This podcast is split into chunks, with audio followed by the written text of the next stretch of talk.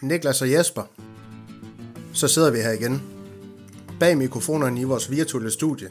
Med lidt godt i glasset, højt humør og vores altid elendige humor. Vi har også et fremragende programline op i aften, som vi glæder os til at tage jer, vores øh, ja, kære lytter, i, i, igennem hen over den næste time, plus det løse, det, det tør jeg godt at komme til at, til at love allerede nu. Vi skal snakke lidt kort om, om, om, om sejren over Osasuna. Vi skal i dybt med semifinalen nederlag til Chelsea. Og så kommer vi også til at kigge lidt tilbage på Real Madrids øh, generelle indsats øh, i den her Champions League-kampagne. Herover så kommer vi forbi det, de sædvanlige indspark fra Madridista.dk, hvor vi skal kigge på nogle af de mest væsentlige nyheder. Vi skal have fat i de her ugentlige priser, og så kigger vi øh, frem mod weekendens vitale runde i La Liga, hvor at, øh, vi skal op mod Sevilla og, og Atletico Madrid og Barcelona, de også møder hinanden, og det kan blive udslagsgivende for, for det spanske mesterskab. Og så er der også en lille quiz til, til at bryde alt den her seriøse snak selvfølgelig.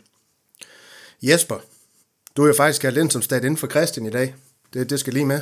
Han er jo i talende stund i, i gang med, med at dømme det, han selv kalder karrierens største basketballkamp for hans vedkommende mellem Horsens IC og Randers, så vidt jeg lige har kunne sondere mig frem til. Øh, vinderne den her kamp, de går så i, finalen mod Bakken Bærs øh, i den danske basketballliga. Og, og det var så et lille sidespring her. Men øh, er du alligevel spændt på, på aftens program, hvor vi selvfølgelig øh, øh kommer til at runde nogle, øh, nogle store temaer alligevel, ikke også? Og, og, så, og så kommer vi også forbi en masse lytterspørgsmål. Ja, det er altid spændende at, at være med og få nogle af alle de gode spørgsmål fra vores brugere og fra dig, så, så det er, lad os komme i gang og der, der, der skal nok komme, komme masser, masser, masser af dem i hvert fald. Øh, Niklas, så skal jeg høre dig. Regner du med, med, med at give ham den gamle her, her baghjul i, øh, i quizzen, som Christian han har, har legnet op til, til jer to i løbet af podcasten? Øh, ja, det, det regner man jo altid med. Jeg er, ikke, jeg er kommet for at vinde jo. Det skal ikke være nogen hemmelighed. Det er øh, 80% af min motivation for at, at sidde her, det er at, at nappe den sejr, den quiz der. Så der, er en grund til, du, der er en grund til, at du er Real Madrid-fan. Du har den nødvendige arrogance, og det er altid en god ting. Øh, også selvom man skulle tabe, så er det, så er det vigtigt at være arrogant, og det kan, kan Kroos jo skrive under på, i, i forhold til hans lille disputit med Mason Mount øh, på, på Twitter, som, mm. som folk de måske også i virkeligheden skylder sig selv lige at, lige at gå ind og, og tage et kig. Men, øh, men lad os hoppe, øh, lad os hoppe øh, ind, i, ind i den her Osasuna-kamp, øh, og, og det bliver det bliver ganske kort, fordi at det er nok ikke det, der er mest spændende øh, i forhold til det, der er sket i den her uge.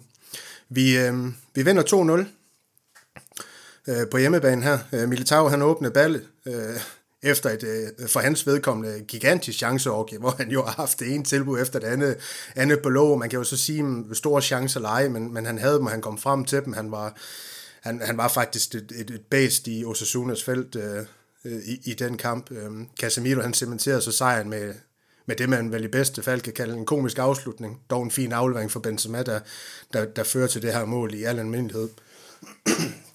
Vi har 22 skud på mål, Øh, 16 i åbent spil, øh, 6 efter standardsituationer, og så holdt vi Osasuna nede på tre skud øh, i den her kamp. Vi kan jo gå ned til det. Det var en kamp, vi dominerede fra start til slut. Det var jo bare lidt ærgerligt, at vi ikke fik score før på, på en af de mange chancer, vi, vi i virkeligheden havde. Men Niklas, lad, lad mig starte med dig. Hvad, hvad lykkedes Real Madrid med i den her kamp mod, mod Osasuna, hvis du kan huske tilbage på den? Ja, der er jo sket en masse i mellemtiden, men, men ja, vi lykkedes jo faktisk med at skabe rigtig mange chancer. Så øh, selvom målet først kommer med uh, lille kvarters tid igen, så er det jo ikke sådan en rigtig typisk Real kamp for den her sæson, hvor at man øh, skal gå igennem en ørkenvandring, før, før målet kommer. Der, der var Altså, der var mange chancer. Hazard har en, Militao har jo tre store chancer, før han endelig scorede, ikke? Øhm, så, så jeg synes, at, at der var helt klart nogle positive takter i den her kamp. Øhm, som, som vi ikke øh, har set alt for mange gange på det seneste. Det har lignet et meget træt Real Madrid-hold i, i et stykke tid. Øh, med langsomt spil, men, men jeg synes, at vi på en eller anden måde lykkes med, med at få skabt nogle chancer i den her kamp. Ja, jeg Jesper, et træt Real Madrid-hold, det har det jo lignet øh, i, i, en, i en lille periode, men var det noget, den her kamp, den, den bare, præg af, man kan jo sige, at han starter jo eksempelvis Blanco ved, ved siden af Casemiro, og spiller jo Marcelo Odriozola, Odriozola på, på bakkerne, og så den her kvartet øh, op foran. Var det noget kamp bare præg af træthed, eller Nej, fordi ma- mange af dem, der var, var mest træt, var, var jeg ude. Altså Kroos og Modric øh, blev holdt ud hele kampen, og det var vel nærmest kun øh, Benzema, som, som har, har spillet rigtig mange kampe, som, som var med i resten. Der var, der var nogen, hvor, hvor det er blevet til lidt mindre spilletid, og, og de gjorde det jo i større eller mindre grad rigtig godt alle sammen i, i den kamp, så, så der var ikke øh, heldigvis problemer med at hente tre point.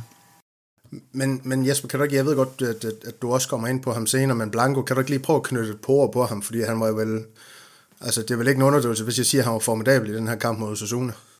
Nej, han, han var formidabel igen. Jeg synes, han har, har gjort det imponerende i de kampe, han har, er kommet ind øh, for, for Real Madrid og har fået spilletid, fordi han går godt med i spillet og, og tør byde ind med noget. Øh, som, jeg, som jeg har sagt tidligere, så, så er han ikke en spiller, der lurepasser, altså, men man går ind og griber sin chance. Øh, og jeg vil sige, jeg bliver da meget overrasket, hvis ikke han er at finde i, i førsteholdstruppen i den kommende sæson. Det synes jeg næsten, man, man skylder ham, selvom det selvfølgelig er, er få kamp, han er, han øh, stadig er bedømmes på, men, men jeg synes, han, han har nogle ting i sit spil, som, som hører til i Real Madrids første holdstrup, hvis vi skal have en, en billig fornyelse af truppen, og det, det var da et sted at starte med at, at hente ham ind på førsteholdet. Ja, han fik jo 90 minutter mod Sassuna her, og, og havde en afleveringsprocent på 92,5 procent, og det er jo nærmest krosk, øh, om man så må sige. Og så havde han otte bolderobringer, tre clearinger, to interceptions, to taklinger, øh, to nøgleafleveringer. Altså han, han var bare overalt på banen, ham her, og det viser også lidt hans repertoire. Han er jo ikke kun øh, en, en, en, en defensiv skikkelse, han kan jo også noget frem i banen, ikke også? Og, og ham her, han, han er altså spændende, og, og, og man kan jo også øh, stille sig selv spørgsmål om Kammervinke, han er overhovedet er på bloggen til sommer, om det, det er sted, man sparer, som du også lidt selv åbner op her for Jesper, at, øh, at man burde jo rykke Antonio Blanco op øh, permanent, men det kan også være, at vi kommer ind på det, på, på det senere her i podcasten. Øh, Niklas, øh, var der noget i den her kamp, Real Madrid, de ikke lykkedes ret godt med? Ja, at score mål, kan man sige. altså, det, jamen, det er jo det eneste, der mangler, synes jeg, for. Det bliver, det bliver en god kamp, og, og Real Madrid har brug for de her sejre, som kommer tidligt, ligesom man fik mod øh, for eksempel Valencia for et par måneder siden. Øh, man kan altså spare nogle kræfter der, ved bare simpelthen, at de kan køre bolden rundt i hele anden halvleg. Øh, og så, ja. ja, for eksempel. Øh, ja, så vil jeg tilføje til, til Antonio Blanco, at øh, man har undret sig mange gange, når, når, når folk de er blevet skibet afsted. Jeg undrer mig lidt, da Marcos Llorente, han, han tog afsted. Øhm, Hakimi har man også undret sig lidt ved, og så videre. Så, der har så vist sig at være årsager til, til at de blev skibet afsted, men, men, men jeg håber virkelig, at, øh, at ham og Blanco her, han får lov til at spille førsteårsfodbold næste år. Han minder mig rigtig meget om, om Xabi Alonso, både i spillestil og, og sådan ren bevægelser. Øh, og det, det var en spiller, jeg rigtig godt kunne lide øh, af spillertype. Øh, så, så, så det kunne være fedt at få sådan en type op igen øh, hos Real Madrid. Det er jo en helt anden type end Casemiro, men, men så kan han måske også være andet end ren aflastning, så kan han måske også være et, et taktisk våben. Ja, og hvis den karakteristik af Blanco ikke kan få det til at kilde øh, alle de rigtige steder for, for de materialister, der nu engang hører det her podcast-afsnit, så, så ved jeg snart ikke, hvad der kan. Øhm, Jesper, øhm, Zidane han ruller jo med den her kvartet i, i front med Asensio, Vinicius, Hazard og Benzema. Øhm, synes du, det havde sin ret i den her kamp? Hvordan, altså det udtryk, de leverer, hvordan synes du, de ja, gjorde det sammen i den kamp her? Jeg synes jo, Hazard i den kamp øh, faktisk øh, viste nogle af de ting, vi rigtig gerne vil se fra hans side. Øh, øh, hvad hedder det? Øh, var, var aktiv og, og, og hurtig også øh, på, på bolden og, og, og lavede nogle, nogle rigtig gode ting. Øh, desværre fik han ikke øh, scoret det. Det havde lige været prikken over i Øhm, Benzema leverer jo altid, som, som han gør. Øh, det, det skal man ikke undervurdere. Så, så var der lidt mere grove indsatser fra, fra Sergio Vinicius, men, men, øh, men dog trods alt godkendt. Øh, selvom man godt kunne tænke sig, at de, de lige hævede barn lidt, det, det vil da ikke gøre noget. Ja, gode indsatser. Vinicius, Niklas, det er vel også lang tid siden, vi efterhånden har set noget godt frem. ham. Altså hvis vi skal lade være med at fokusere for mig, for mig på Champions League, så, så kun øh, fokusere lidt, fokusere lidt på La Liga. Altså, han, han, han skylder vel snart en god præstation igen, gør han ikke det, den gode brasilianer? Jo, altså han skaber jo altid uro for modstanderne. Han, øh, er sindssygt farlig, så længe han er nede på den der venstre kant, så, så det er jo en spiller, men nærmest uanset hans præstation, så, kan, så, så bliver modstanderen jo nødt til at forholde sig til ham, så på den måde er han jo god at have med, men, men det er rigtigt, sådan en rigtig toppræstation, som dem vi så mod Atalanta eller Liverpool, dem øh, kunne vi godt bruge i ligaen også. Øh, han, han, er, han har været en af de her spillere, som har fungeret rigtig godt i den her øh, 3-5-2 opstilling, hvor, at, øh, hvor han kunne få lov til at være være, være tredje mand, kan man sige, de her kombinationer, der kommer imellem. Øh, eksempelvis øh, Modric og Kroos, og så snakker man jo om at spille på tredje mand. Det er jo så Vinicius, der kommer til at løbe i dybden på de bolde der. Det har han nyt godt af i den formation på en måde, som han, han ikke rigtig kan i en 4-3-3 øh, eller en 4-2-3-1, som, som det lidt lignede øh, i weekenden. Ja, Lige præcis. Jesper, der andet over de her tre point mod Sassuna, vi skal, vi skal hæfte os ved i den kamp her, eller skal vi lige så stille drible over til, til det, vi vil godt kan kalde hovedretten i, i den her kamp gang i den her uge? Ja, nej, jeg synes ikke, der, der var det store andet i den. Altså, man, man sad jo lidt i, i anden halvleg og frygte, at det ville blive 0-0, fordi jeg synes også, at Real Madrid faldt lidt ned i, i niveau i, i anden halvleg, men, men fik så heldigvis øh, scoret på, på den militære chance, som, som jo virkelig var en forløsning, det kunne man også tydeligt se.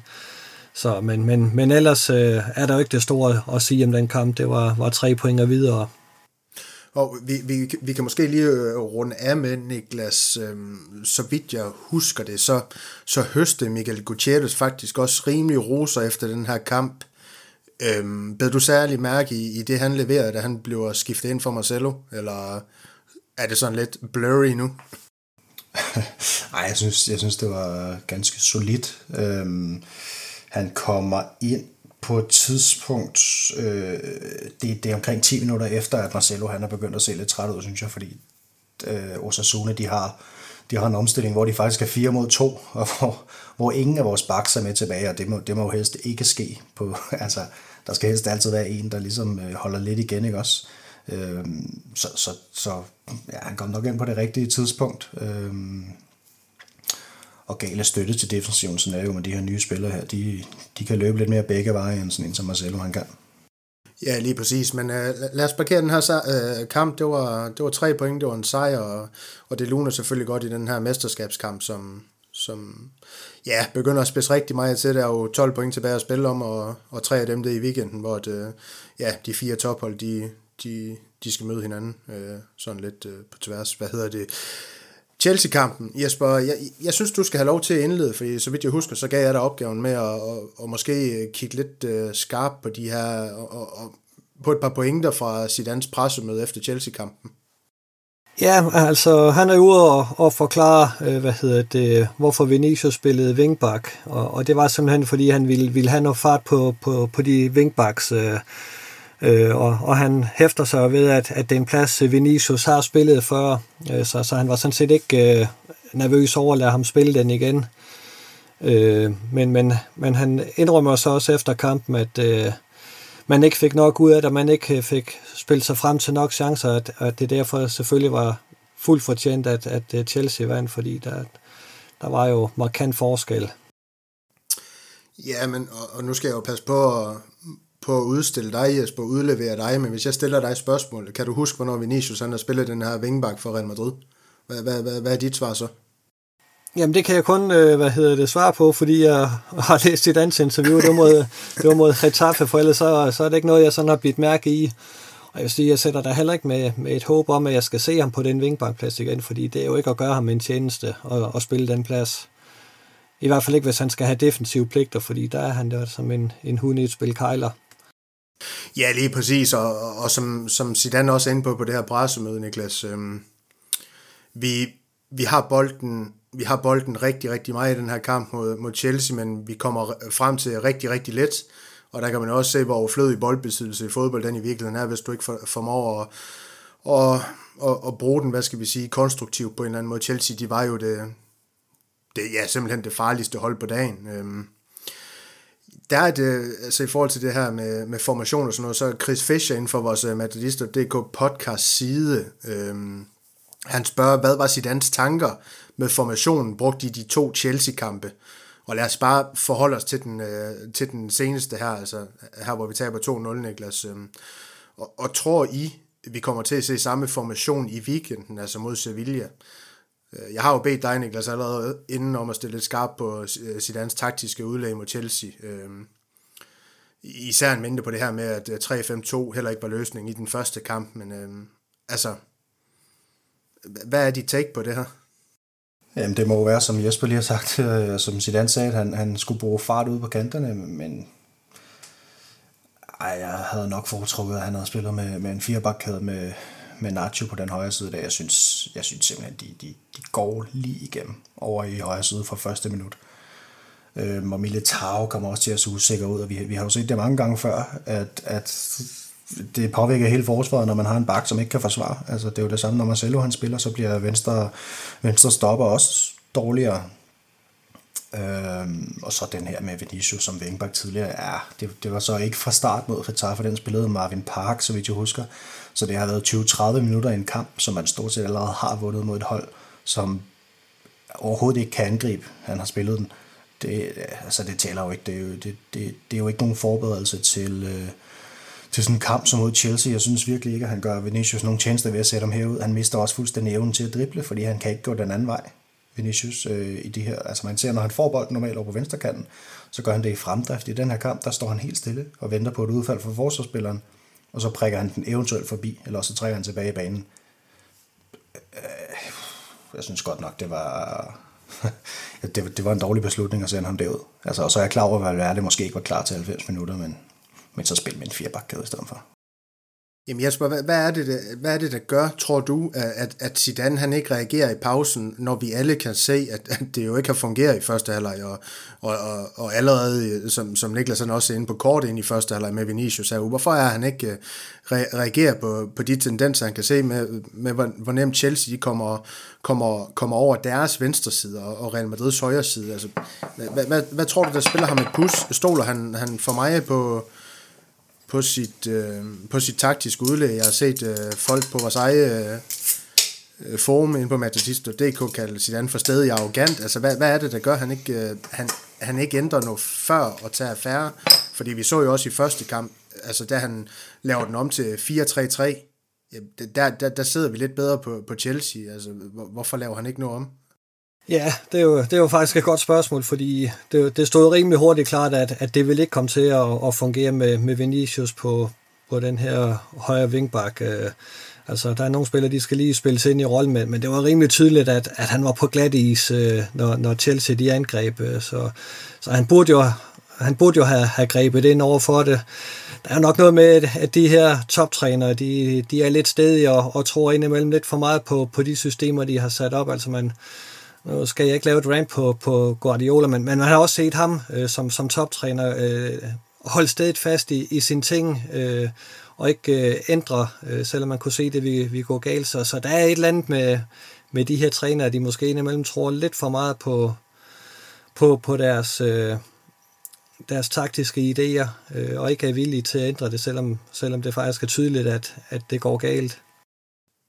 Ja, og, og det er jo bare lidt sjovt det her, fordi at vi har jo set Zidane, altså så sent som, øh, der florerede jo det her, det gik jo også viralt, det her øh, pause, den her pause snak, han havde i finalen i 17, var det ikke i 17 mod Juventus, hvor han øh, går ind og justerer på nogle, nogle, nogle, nogle, nogle taktiske ting, lige bedre nogle, nogle spillere rykke lidt længere frem på banen og så videre og så videre, hvad han, hvad han nu engang får sagt derinde. Øh, og, og, og det faldt folk sådan lidt på halen over, at øh, han, han måske faktisk havde lidt i godteposen, hvad det, er, øh, hvad det angik. Så, så det er lidt pudsigt, at han ikke øh, får justeret noget her. Men øh, en ting er, er, er selvfølgelig højre siden, hvor Vinicius han spiller en, en uvandt rolle, Niklas, men... Øh, men venstre siden de. er han prisgivet, fordi han kom tilbage fra en skade, eller er vi ikke også nødt til at kigge på, på hans præstation i den her kamp? Det var vel heller ikke godt nok, var det?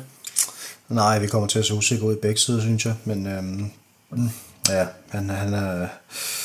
Jeg ved ikke, om man kan sige, at han var rusten så lang tid, har han trods alt heller ikke været ude, men, men nej, det var ikke godt. Og jeg ved ikke, om det er usikkerhed, der breder sig, eller om det er ja, man kan jo ikke engang sige, at Chelsea tager os på sengen, fordi de gør jo ikke noget anderledes, end, end hvad man kunne forvente, men, men nej, jeg sad også i går og tænkte, hvad, hvad, hvad fanden er det, han ser i den her kamp, Zidane, som gør, at han ikke ændrer på noget? Altså, hvad er det, han venter på lige nu? Øhm, og vi var nede med 1-0, altså det var jo fuldstændig åbent, der var, der var jo ikke noget, Altså, vi skulle stadig op og score et mål. Det skulle vi også for, for altså, efter 0 minutter, ikke? Og ja, jeg, jeg kunne ikke få øje på, hvad det var, at, øh, at han ventede på. Der var ikke nogen, udover Courtois, som fungerede i den her opstilling, synes jeg, optimalt. Altså, jeg må sige, det der skuffer mig rigtig, rigtig meget med de indskiftninger. Vi skal nok falde tilbage lidt i første alder her, men det der skuffer mig rigtig, rigtig meget her i anden halvleg, hvor han smider Valverde og Asensio ind for, for Vinicius og, og Mandi, det er de her en-til-en udskiftninger. Der, der, der kommer jo ikke noget, altså ændring i, der kommer ikke noget systemskift, så vi har en Valverde, der bare, bare ligger ude på den her højre kant, i stedet for måske at bryde linjerne og sådan noget der. Det, altså, der, der er så mange taktiske fejl i den her kamp, at, at det for mig næsten er helt uforståeligt. Nu har jeg jo været en af dem, der har kaldt Zidane et, et taktisk geni øh, til stor harme for, for, for visse lytter, og, og, og fred være med det, ikke også? Vi, vi, vi skal jo have vores, øh, vores, øh, vores for, forskellige holdninger. Øh, men Jesper, øh, midtbanen her med, med Casemiro, Modric og især Kroos, altså hvordan, hvordan synes du, de tog sig ud i den her kamp? Altså, Kroos, han, han var vel ved siden af sig selv her, var han ikke det? Øh, hvis vi skal være lidt søde mod ham. Jeg synes jo faktisk kun, at det var Luka Modric, der, der levede op til, til, hvad hedder det, det man kunne, kunne forvente af her. Øh, jeg synes, han var fremragende i første halvleg, hvor, hvor han fik pladsen til at, at kunne ligge og styre det på midtbanen. Det fik øh, Chelsea justeret lidt på i anden halvleg, hvor, hvor de fik ham lukket lidt mere af. Øh, og, og så blev det svært for, for Modric også, men der var ikke meget opbakning fra, fra Casemiro og, og Kroos, synes jeg, i, i den kamp, og, og så skal det jo blive svært øh, både at, at skabe noget fremadrettet, men også at, at holde en defensiv organisation. Altså der er de tre jo vigtige begge øh, veje, øh, og hvis ikke de fungerer, jamen, så har vi set i, i mange andre kampe, jamen, så, så får vi problemer. Øhm, apropos det her med, øh, Niklas, at, at, at Modric han skal have have pladsen for, for at skabe. Øhm, Hugo Sanchez ind på Madridista.dk podcast igen på vores Facebook-side, han har sendt os et, øhm, et, et ja, spørgsmål, take afsted. Øh, han har skrevet, at øh, I må meget gerne adressere de problematik, problematikker holdet åbenlyst har. Hvad skal der ske? Synes kommentatorerne for en gang skyld havde en pointe i, at Kroos og Modric mangler dynamik? Er det midtbanen, udover det åbenlyse Udover ja, de åbenlyse offensive problemer, som skal justeres, er det nye spillertyper med andre kvaliteter, eller hvad tænker I skal til, for at vi kan blive konkurrencedygtige igen? Og Jesper, du må selvfølgelig gerne supplere her, fordi det er et rimelig sådan mangfoldigt spørgsmål på en eller anden måde. Altså, for det første, så ja, synes jeg, det er lidt hårdt måske at sige, at vi ikke er konkurrencedygtige, når, når man trods alt står i en Champions League-final, og, eller semifinal, undskyld, og, og ligger rimeligt til i ligaen med fire kampe igen. Øhm, og spillertyper, altså, de, de, de, altså efter den første kamp mod Liverpool og efter Atalanta-kampen, så sad vi jo og, og talte om, at det var fuldstændig tidløs, den her midtbane her, altså det, det, at, at det er verdens bedste midtbane, ikke også? Og så ja, så kommer det til at, at mangle lidt i den her kamp, men, men, men er det, det er jo ikke deres niveau, det er jo ikke, øh, nej, de har ikke særlig meget dynamik, og det mangler vi på holdet, men jeg er ikke sikker på, at det er på midtbanen, den skal komme. Jeg tror måske mere, at det skal være dem, de, de sætter i scene. Altså vi har Vinicius, som er dynamisk. Øh, Falamondi kan også godt være dynamisk. Øh, en Hazard har ikke vist sig særlig dynamisk. Øh, så, så det er klart, at, at dynamik er et nøgleord i moderne fodbold, men og vi har jo også Fede Valverde til, til den plads der, som, som er en dynamisk spiller, ikke? som kan tage det der løb, øh, som har været ude med, med corona og, og, og og lige nu kan det bare ikke lade sig gøre, at han skal ind og erstatte en af de tre andre, så, så skulle han have spillet en, en kant i en 4-3-3, men, men fordi han ikke var klar, så, så gik Zidane med noget andet. Jeg, jeg synes måske, jeg synes ikke, det er midtbanen, der er, problem, der er problemet her, det må jeg sige. Øh, jeg synes, de har spillet en, en rigtig god sæson, de her tre. Altså, vi har længe snakket om, Kroos, han spiller en af sine bedste sæsoner for Real Madrid. Det samme gør Casemiro. Øh, Luka Modric, 35 år, og spiller, ja, altså han spiller jo vanvittigt godt i den sæson. Det gjorde han jo også i går. Øh, så, så nej, jeg synes ikke midtbanen som sådan er et problem for os. Og ja, som sagt, for det være det har vi. Vi kan gå ind og sætte øh, Antonio Blanco ind, som er en anden type end Casemiro. Jeg synes ikke, jeg synes ikke midtbanen er et problem. Jeg synes, at det er... Hvis vi mangler dynamik, så synes jeg, det er på højre kanten. Ude ved der, hvor Asensio oftest spiller for mit vedkommende. Har han en pointe i, i det, han siger, øh, Niklas Jesper? Øh, er der andre steder på banen, vi skal, vi, vi skal kigge hen for at adressere nogle problemer på, på, i Real Madrid startopstilling, om jeg så må sige, eller... Ja, ja vi, skal, vi skal have nogle fløjspillere, der, der er mere kampafgørende, end de er. Altså Vinicius er, øh, laver nogle, nogle ting med sin fart og så videre, men, men vi har jo inde på før, når, når det kommer til den til øh, sidste aflevering eller til afslutningen, så, så lader det meget tilbage at ønske. Og kom det på plads, og vi fik en højre kant også, øh, som, som virkelig kunne, kunne rende fra, fra modstanderens forsvar, så har du lige pludselig dynamikken på holdet, øh, og du har også øh, via midtbanen nogle, nogle folk, der kan fodre øh, hvad hedder det, de fløjspillere med, med bold, de kan bruge til noget. Så, så jeg, jeg synes heller ikke, det er midtbanen, at, øh, at det, det står og falder med, fordi det er stadigvæk en af verdens absolut bedste midtbaner. Det, det må jeg bare sige. Jeg har svært ved at øh, finde en anden klub, der har en bedre midtbane, end, end Real Madrid har med de tre der. Ja, point taken. Øhm, det er jo ikke, øh, det er jo ikke nogen hemmelighed længere, at vi, vi, vi tabte 2-0 til, til, til Chelsea her. Øh, øh 3-1 samlet. Øh, vi, det er vel ikke urimeligt, Niklas, at sige, at øh, i går, der blev vi... Øh, der blev vi sat til vægs. Man sidder jo... Øh, altså, det er jo altid pinagtigt at, at blive slået ud i en, øh, i en Champions League semifinal, når, det, når, når, når finalen den er så tæt på, men... Øh, altså, man sidder væk med, med så stor en skuffelse igen. Gør man det, når man, når man taber til et mandskab, der simpelthen bare er bedre og, og, og mere dominerende over, over to kampe?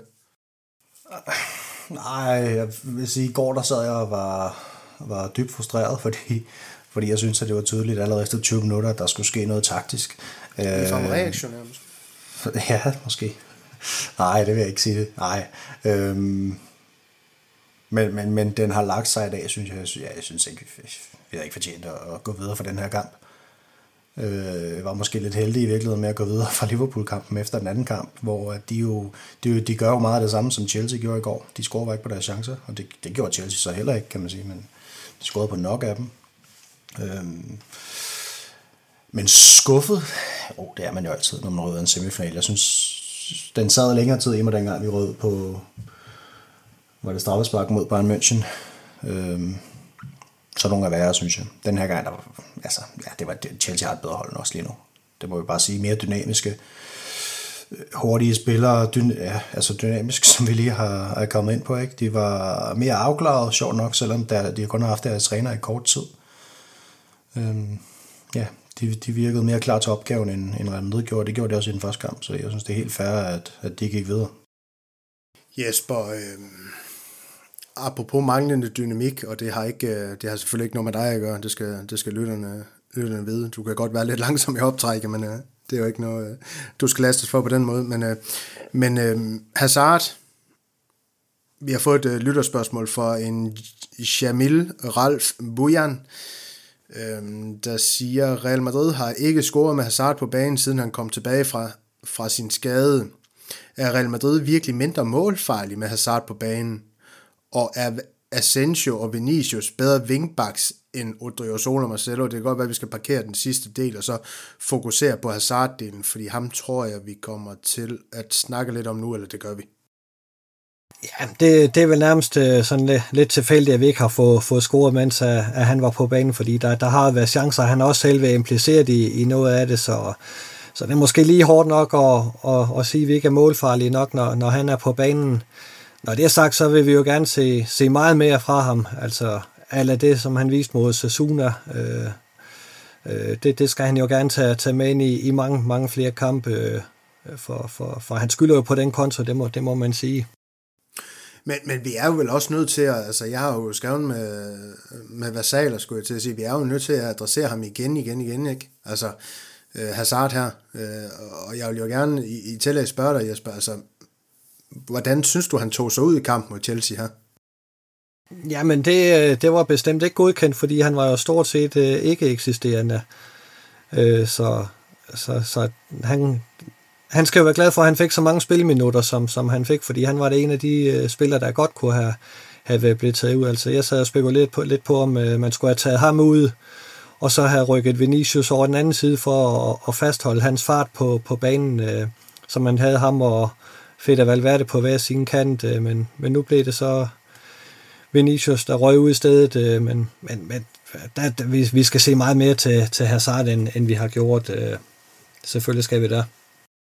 Ja, og det med fart og med, hvad kan man sige, spillestil, det er jo også noget af det, noget af det som har gjort den her 3-5-2 så, så giftig, det er jo Vinicius, at han, kan, han har plads til at løbe i dybden, og, øhm, og lyst til det også, og det, det har Hazard ikke på samme måde. Han har ikke øh, den der eksplosive fart, han har ikke øh, han, har, han har meget større trang til at, at komme ned i banen og deltage i spillet, og derfor som, synes jeg, at vi mister det, som, som er allerbedst ved den her 3-5-2 øh, opstilling, og det, det er det her med, at Vinicius han har fået så meget plads ned i bagrummet. Det, det, det, det har vi jo stadig, men, men det har man jo så ikke, fordi at Hazard han ikke kan udnytte det, og ikke har lyst til at udnytte det heller. Og, og i den her opstilling, når han skal helt derop og spille og spille ind i midten, han får jo stort set kun bold med ryggen til mål. Øh, ned omkring midten af banen, og det, det, det, altså der bliver han jo ikke farlig. Han skal ud på en af kanterne have sit udgangspunkt, øh, så han får noget mere plads. For, fordi jeg synes, jeg synes igen, ja, jeg synes også, øh, når han nu ikke vil, øh, ville skifte formation, så Hazard han kunne komme ud på sin venstre kant, så synes jeg jo bare, at han skulle have taget imod. Altså han, han gjorde jo ingenting i den her kamp her. Netop fordi han simpelthen ikke passede til den her opstilling. Jamen, det er, ja, som Jesper siger, det er jo, det, det er jo lidt absurd, at, at der skal gå så lang tid før, at Hazard kommer ud. Det er jo for mig, i min verden, der havde det givet, givet mere mening, og det ved ikke også, om det var din pointe, Jesper, med at smide Vinicius op øh, i, i Hazards rolle, og så hæve ham ud der, hvor Vinicius han blev hævet ud i stedet for, fordi det kan godt være, at Vinicius han fejlplacerer, men de ting, han alligevel laver over for Chilwell, øh, de er jo fornuftige nok på den offensive side øh, af, af bolden, altså ud fra de arbejdsbetingelser, han har, så kan vi jo altid klandre ham for hans defensive, øh, øh, øh hvad skal vi kalde det, output på en eller anden måde, men er det hans skyld, er det sit andet fejl? Øh, jeg, jeg hælder nok mere til det sidste her. Øh, det, det, må jeg bare sige, så der er nogle ting der, hvad hedder det, um, Niklas, jeg, jeg kunne godt, uh, jeg kunne godt tænke mig at spørge dig, uh, du slår jo lidt på, at man, man, man, man skal passe på ikke at være for, for reaktionær i, i, i de her momenter, hvor man bliver slået ud og sådan noget. Um, så derfor kunne jeg godt tænke mig at høre dig, hvad du synes om det moment, hvor Hazard han blev fanget efter kampen med stor fedt smil i, i samtalen med de her Chelsea-spillere. Hvad, hvad, hvad er din sådan helt personlige reaktion på, på sådan noget? Det, det, jeg tror ikke, at du kommer til at se særlig mange spillere, som har forstået, hvad det handler om at spille i Real Madrid, stå sådan der. Det må jeg sige. Altså, du, du kommer ikke til at se Sergio Ramos stå sådan der lige efter en kamp, eller Cristiano Ronaldo stå sådan der lige efter en kamp. Aldrig nogensinde. Aldrig nogensinde. Det er ikke sådan, at jeg synes, at Hedden Hazard skal sælges på baggrund af det her, men, men det, jeg synes, det er uheldigt. Det må jeg sige. Altså, det, det at røde i en semifinal, det, det er simpelthen noget, som skal sætte sig i de her spillere her, så de kan komme tilbage næste gang og, og gøre det bedre. Og, og han har lige leveret sammen med holdet en katastrofal, vil jeg næsten sige, øh, præstation, og så, så står han og griner lige bagefter. Jeg synes, og jeg synes, det er uheldigt. Jeg synes ikke, at det... Øh, jeg synes, jeg synes at man måske skal overveje at opdrage lidt på ham, faktisk. Øhm, og, gør, og gøre det klart for ham, hvad det, hvad det egentlig handler om at spille i Real Madrid. Og det er jo også altså meget af det, som var problemet helt fra starten af, at han møder op, og i, i der, da, han, da han bliver købt i den, øh, den tilstand, han er i, det, det går jo heller ikke. Altså i, i så stor en klub som, som Real Madrid, der, der bliver altså snakket om det. Ja, lige præcis, og, og du tager lidt hul på det her, øh, Niklas. Øh. Josep Pedriol, han er jo ikke engang, øh, han er ikke engang villig til at give øh, Hazard en chance. Han vil jo faktisk gerne have ham ud klubben. Det var i hvert fald hans budskab øh, i går efter kampen på El Chiringuito. Øh, han, øh, han synes simpelthen, det var en hån mod Real Madrid, og Jesper, hvis jeg siger madridismo, øh, kan du så ikke lige skære ud for os alle sammen, hvad det er, og om Hazard han er indbegrebet af det, eller ja, det hedder sgu ikke udbegrebet, men det modsatte af det. Ja, madridismo, det er jo at, at kæmpe til sidste blodstrå for, for, for trøjen, altså at, at stå til rådighed for den 24 timer i, i døgnet, og det øh, kan man jo godt stille sig lidt kritisk overfor, om, om Hazard i, i virkeligheden gør og har gjort. Øh, altså, en ting er, at han, han så møder op øh, overvægtig til, på sin første arbejdsdag. Det kunne man se, øh, Ronaldo brasilianeren gør også. Forskellen er, at øh, når Ronaldo kom på banen, det kan godt være, at han ikke øh, kunne lide at træne, men han leverede altså med, med mål og præstationer. Det gør Hazard ikke, og, og så, så slår sig noget bare endnu hårdere. Altså hvis, hvis nu Hazard øh, med det samme havde gået ind og imponeret og havde lavet mål og assist og så videre der, så er det, der er Hækkenfeldt til med, at han kom øh, 20 kilo for tung til, til træning. Øh, det er da ligegyldigt. Men, men nu er det bare en, endnu en dårlig historie til, til, til, til hans øh, præstationer i, i, i klubben, og, og, og det, det slår bare ekstra hårdt, når, når man så ser ham stå, og ja, det var jo ikke bare et smil, det var, øh, han stod jo fedt grinede. Altså, det, det gider mig ikke se. Jeg ved godt, det her det er en del af Passat, eller Hazards øh, personlighed. Øh, det er sådan, han er som type. Han, øhm, han er lidt mere løsluppen på en eller anden måde. Øh, måske lidt mere, jeg ved ikke, om du kan kalde det useriøs i, i sin tilgang til fodbolden, for eksempel en Cristiano Ronaldo, han er øh, mere metodisk og sådan noget der, ikke også øh, portugiseren, men må også bare sige, at øh, der er i hvert fald en, to eller tre Real Madrid salige, eller nu salige Real Madrid-legender, der vil øh, ja, simpelthen står og banner svogle af, af Hazard, hvis de har set, øh, jeg set det her efter kampen, altså hvor han hygger sig med, med Chelsea-spillere. Altså, de, øh, de her spillere, jeg refererer til, det var spillere, der, der vil se, se blod, sved og tårer, og det synes jeg ikke, uh, Hazard er indbegreb af. Jeg synes, Hazard, han, uh, for mig, der han spiller, der har misforstået Real Madrid. Uh, jeg ved ikke, om Real Madrid har misforstået ham, men jeg, jeg må bare sige, jeg har lyst til at kalde ham en skændsel. Det, det,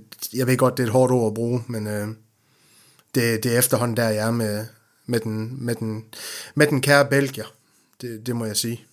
Og så, så hvis man lige skal forsvare ham lidt, så, så var han jo en af verdens absolut bedste spillere i, i Chelsea, og det bliver man jo trods alt ikke, hvis ikke at man yder lidt på træningsbanen og, og, og er lidt seriøs omkring sin sport. Øh, så, så, så selvfølgelig øh, er han ikke øh, ligeglad og, og hvad hedder det, øh, ligegyldigt med, med hvordan at, at han præsterer så videre. Altså det, det er en sum af mange ting, der, der gør, at det, det bliver noget skidt med ham, øh, men øh, der, der er forskellige måder at træne på, altså som jeg sagde lige før, Ronaldo, vores brasilianer, hvis, hvis han kunne slippe for at løbe en omgang, så gjorde han det. Så ville han hellere stå ude på, på sidelinjen og snakke med, med journalisterne og, og charmere sig lidt ind der.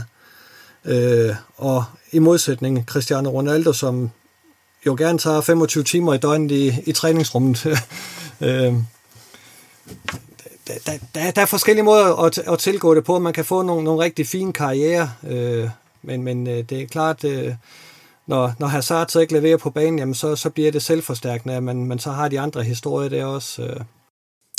Ja, øh, lad os egentlig, øh, jeg, jeg havde noget at tilføje, men lad os godt den med, med Hazard her, fordi at, øh, du, har, du har nok ret i det, du siger, Jesper. Jeg, jeg, jeg tvivler bare stadig på, øhm, på hans sådan fremtid i Real Madrid, det må jeg sige. Øhm, jeg ved godt, der har været nogle bulletiner ud om, at øh, Real Madrids øh, drømme øh, træenighed deroppe, det, det skulle være Benzema, Hazard og Mbappé, men øh, Hazard, han har bare ikke efterladt indtryk hos mig om, at, øh, at, at det er ham, der skal satses på, men øh, fred være med det. Øh, I forhold til den her Chelsea-kamp, Niklas, så lad os lige slutte af med Mads Bunde her, der, der egentlig også stiller et, øh, et ganske fremragende spørgsmål. Var gårdsdagens exit og semifinalerne som helhed, i parentes et resultat af, at Real Madrid møder et bedre hold, et resultat af et helt forkert taktisk og, dispo- og disposition fra manageren, eller et resultat af den lange sæson, de mange skader og den dertilhørende store vækst, der er trukket på nogle markante spillere. Det, det er selvfølgelig igen et stort spørgsmål, øh, der skal foldes ud her. Vi har været inde på nogle af tingene, men, men, men, men kan du prøve at, at sætte på på Mads Bundes spørgsmål her? Ja, det er jo nok ikke helt så simpelt, men det er jo nok øh, en, en, øh, en sum af, af det hele, men jeg vil sige, jeg, jeg tror godt, vi kunne have gjort livet lidt sværere for Chelsea. Øh, ved simpelthen at, at, at have spillet en 4-3-3 den her kamp, fordi vi simpelthen ikke har en, en højere vingbak klar. Øh, så jeg synes ikke, at, at, at Real Madrid gør livet nemt for sig selv i den her kamp, men men der er jo ingen tvivl om, at, at spillerne er ved at være brugte, men, men omvendt så kommer der nogle spillere fra Vil, og mange af dem har ikke rigtig spillet mod Osasuna og sådan nogle ting. Og det har, tidligere sæsoner har de jo også spillet mange kampe, de her spillere her. Øh, og ja, selvfølgelig, vi har haft øh, hvad, 58 skader, så vidt jeg husker. Det er jo, kunne godt have nøjes med halvdelen, og så har det stadig været rimelig mange. Men, men ja, nej, altså, jeg vil sige, taktikken, jeg, jeg forstår den ikke, når man, når man så i den første kamp, at det, var, at det ikke gik. Så, så synes jeg, det var mærkeligt, at, at han valgte at gå med noget af det samme den her gang. Øhm, og jeg synes, det var utrolig mærkeligt, at han, at han holdt ved det. Øhm, så jeg ved godt, at han er, han er kendt for ikke at skifte tidligt ud, men, men han har også ofte vist, at han kan ændre kampe med, med udskiftninger, og det må man jo sige, det lykkedes jo overhovedet ikke i går. Nej, lige præcis. Øh, og, og lad det være, være et lille punktum for, for den her kamp, fordi at øh, vi allerede, øh, kan jeg se, 40 minutter inde i, øh, i den her snak. Øh, vi kan åbenbart ikke styre os, når det er også tre dage i studie med, med de her minutter. Øh, Jesper, øh, Real Madrid CL-kampagne sådan helt generelt. Øh, jeg ved ikke, om du kan huske din egen forventning inden sæsonen, om det var kvartfinal, semifinal, men jeg tvivler på, at det var en finale. Øh, har Real Madrid under sit andet faktisk overpræsteret i den her turnering, også hvis man, altså også selvom man ser bort fra de her skadeskvaler, man, man har haft og sådan noget, øhm, er vi tilfreds med, med den her CL-sæson?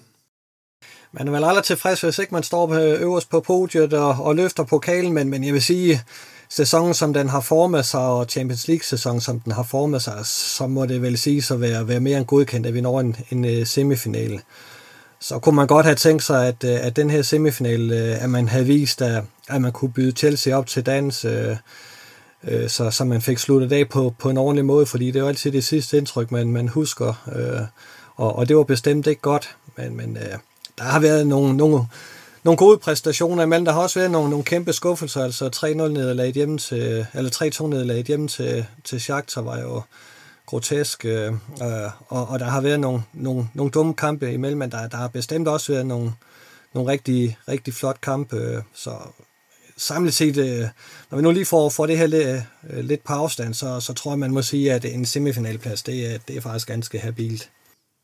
Ja, fordi som, som, som Jesper også kort berørte, altså, så man kan vel godt være, være tilfreds med en semifinale plads, men omvendt også være utilfreds med måden, vi røg ud på, på, på Chelsea på. Kan, kan man ikke det?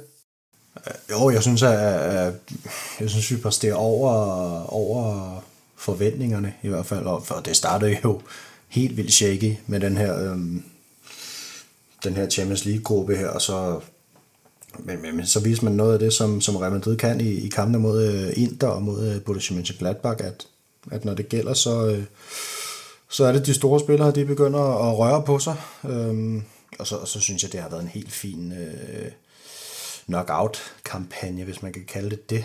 Øh, med, med i hvert fald i hvert fald tre gode kampe øh, mod Atalanta og Liverpool, og så, så de sidste tre var, var, var ikke prangende, selvom jeg synes, at den første kamp mod Chelsea, der altså Real Madrid er ikke bedst der, men, men finder trods alt sig selv efter en halv times tid og, og spiller op med Chelsea den sidste, sidste time. Øhm, så, så den kamp var egentlig nogenlunde godkendt, selvom at, at, at det taktiske ikke lige så ud til at være ramt lige plet.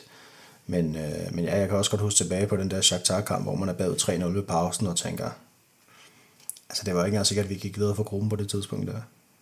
Øh, det lykkedes så heldigvis med en førsteplads, men, men, men, nej, men ja, jeg, ja, lige nu sidder man jo og, og tænker, at man godt kunne have tænkt sig at spille Champions League-finale den 29. Men, men altså, en semifinal med, øh,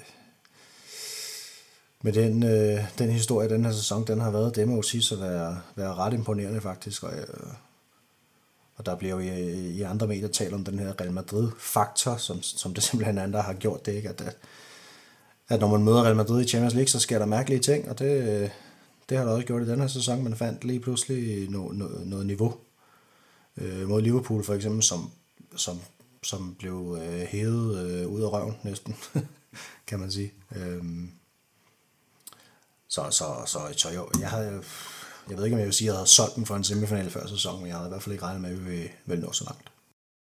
Nej, lige præcis. Øh, Men øh, i kølvandet på det her, på det her nederlag til, til Chelsea, Jesper, der er sandheden jo også, at øh, et Jesper, eller øh, ikke Jesper, du er jo ikke Zidane, men Zidane han har, han har fået en, en hård medfart på vores forum, og, og rygterne, de, de går jo også øh, i den spanske presse, altså den her OK pålidelige skikkelse i øh, Mario Cortegana, tror jeg det er, han hedder, øh, på Twitter her, han, han, han melder, at øh, Real Madrids omklædningsrum, altså spillerne, øh, ikke tror på, at Zidane han, han fortsætter i næste sæson med den begrundelse, at, øh, at de har observeret en, en udkørt træner, en irriteret træner og en træt træner, øh, en mindre al den her kritik, han har stået over for, trods de enorme udfordringer, han også har haft i den her sæson, du ved, med skader og corona og sådan noget her.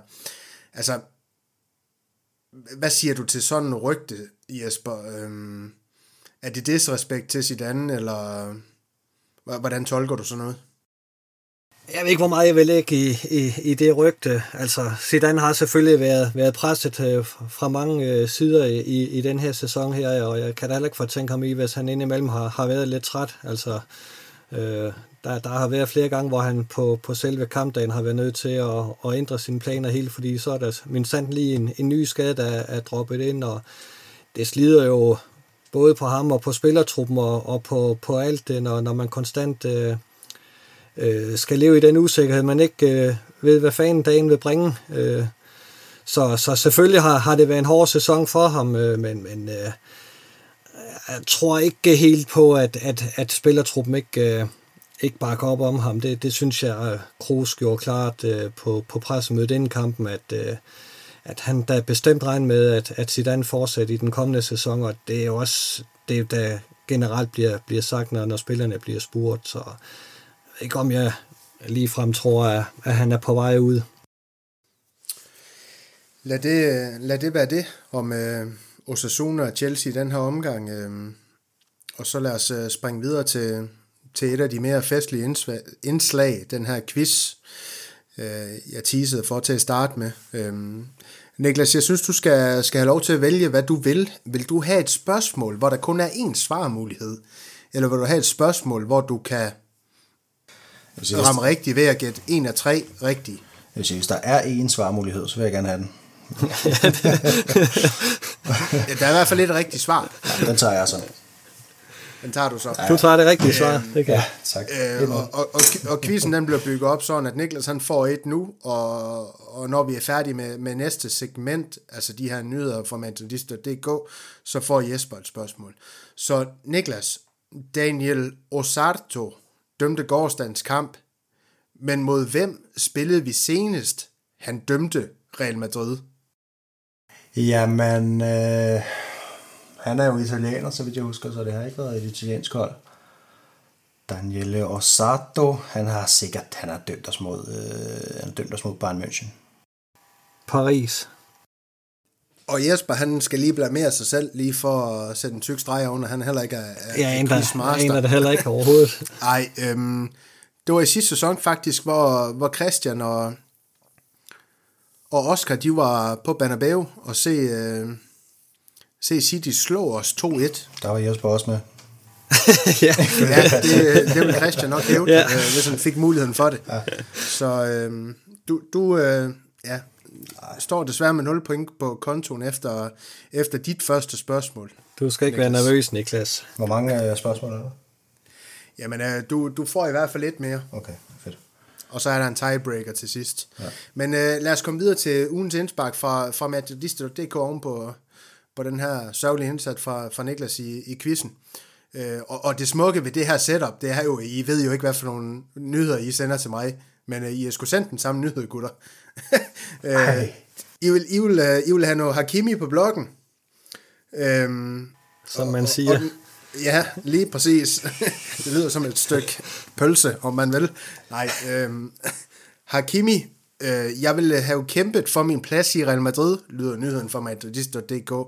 Og så vidt jeg ved, så var det øh, den gode skribent Malte Geil Bosen, der, der også forfattede den her lækre sag af en nyhed. Øhm, Niklas, lad mig... Nej, Jesper. Nu, nu fik Niklas uh, taletid lige før. Jesper, lad mig starte med dig. Hvorfor, hvorfor den her nyhed? Jamen, der er egentlig to ting i den. Øh, den ene, den er, det er, at øh, øh Hakime selv går ud og, og siger, at han jo gerne ville være fortsat i klubben, og han ikke rigtig ved, hvorfor øh, at han øh, ikke fik lov at fortsætte. Og det, det er jo det her med, øh, at Real Madrid vurderer jeg, at fik et bud på ham, og så vurderede man, at jamen, øh, vi skal have et plus på, på kontoen øh, og, og ud af regnskabsåret med et plus, øh, og, og så var det en, en måde at gøre det på øh, for, for en spiller, som jo alt andet lige ville gå ind og, og være lidt en marginalspiller. Så, så valgte man pengene øh, øh, for at få det her lille plus på, på regnskabet. Men den anden ting øh, i det, det er, at øh, hvis man nu overvejer at skulle spille 3-5-2 med wingbacks, så øh, har Kimme jo da en, igen en spændende spiller at overveje Real Madrid, og, og har vi en, øh, en forkøbsret på ham, så synes jeg at det er noget, man, man kunne gå ind og overveje, hvis, hvis, hvis man virkelig vil køre med den her 3-5-2, fordi der er ingen tvivl om, at han er bedre end øh, Vinicius på, på den højre kant, og han er givetvis også bedre end Odrio Sola. Så det, det, det er en mulighed, vil, vil jeg sige. Øh, hvis man kan få ham til, til en rimelig penge, og man, man overvejer den her 3-5-2, så, så lad os da prøve at arbejde i at få ham hentet tilbage. Der er rigtig mange, der er rigtig mange spørgsmål, der trænger sig på, Niklas, øh, hos mig i hvert fald. Øhm, er det nogle af de samme overvejelser, end jeg begynder at skyde løs på jer, du har haft omkring øh, Hakimi i forhold til den nyhed her, eller er det noget, et andet take, du, øh, du har haft på den? Øh, nej, det, det, det er meget det samme faktisk. Jeg husker, øh, altså, så vidt jeg husker, så, så, så nævnte Zidane det selv, dengang de solgte Hakimi, at det, det ikke var hans beslutning, det var ikke hans bord. Der var en, en anden afdeling end, end det sportslige Real Madrid, som, som afgjorde, at, at Hakimi han skulle væk. Og så har jeg også, jeg har også tænkt på, på det, som Jesper siger med, at, at nu har, har vi faktisk foretog en 3-5-2 her i foråret, så, og det er jo lige præcis derfor, at han, eller en af grundene til, at han ikke kom tilbage til Real Madrid i hvert fald, det var jo, at han ikke er, er bak, han er vingbak. Øhm, og nu bruger vi lige pludselig vingbaks, og, og, og, og som Jesper siger, han er bedre end, end de to, han nævner, men han er også bedre end Carvajal, fordi han spiller ikke mere end 15-20 kampe på en sæson. Øhm, så jeg vil sige, jeg vil, øh, jeg vil hilse ham velkommen, hvis det kom til det, i hvert fald. Øhm, og så er der jo også det her med, at Inter lige har vundet et mesterskab, og det betyder, at de skal simpelthen øh, udbetale sindssygt mange penge til deres spillere i bonusser.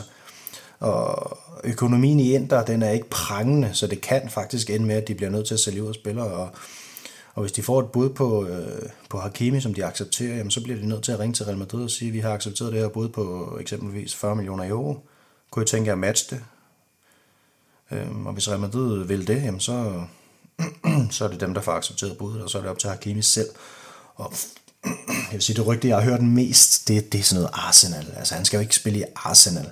For helvede, mand. altså, hvor, hvor, hvad skulle Hakimi lave i Arsenal? Det, det, det, det kan jeg slet ikke få ind i mit hoved. Han, hvis han skal væk derfra, så må han gerne komme til Real Madrid for min skyld.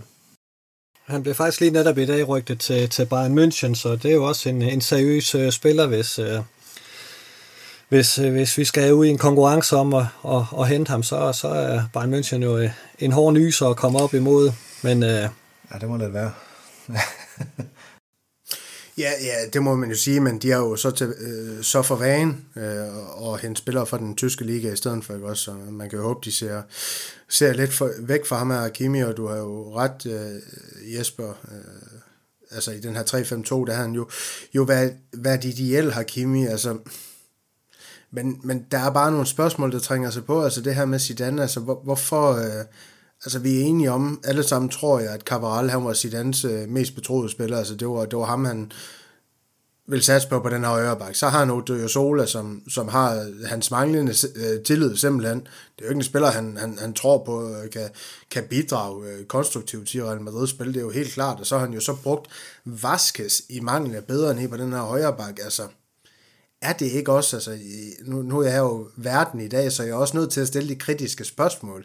Øhm, var det ikke en fejl at sende Hakimi væk? Altså Jesper, jeg ved godt, du slår mig på det her med, at, at han vil væk og, og, og søge muligheden og, og, og sådan noget her, men han åbner jo lidt op for noget andet i det interview her også, ikke også? Altså, var det ikke en fejl? Det kan man jo se i bagklodskaben, solidt klar lys, øh, men, men øh, en, en 4-4-2, som var, eller 4-3-3, som var Zidanes øh, foretrukne til sæsonstart, der kommer Hakimi jo ikke til sin ret. Og på det tidspunkt var Carvajal jo også øh, velspillende og i, i form, og, og man, der var ikke rigtig nogen, der kunne have forudset, at, at han skulle være mere ude end inden øh, i, i den her sæson. Øh, så når, når man lægger det hele sammen og, og ved, hvilke problemer Real Madrid har haft med at, at få hele regnskabet til at hænge sammen, øh, og man, man gerne vil køre en seriøs butik, så er det jo fornuftigt nok at få, få 40 millioner for øh, Hakimi, øh, øh, og, og få ham et sted hen, hvor han er sikret øh, hvad hedder det, maksimal spilletid, som han jo, jo faktisk har fået i, i Inter. Øh, og, og så have muligheden for at hente ham tilbage, når, når tingene ser lidt bedre ud, og, og hvis alt øh, flasker sig. Øh, ja, jeg, egentlig, jeg synes, det er, er ganske fornuftigt, at man, man sendte ham afsted, øh, når regnskabet skulle, skulle hænge sammen, og, og tingene var, som de var.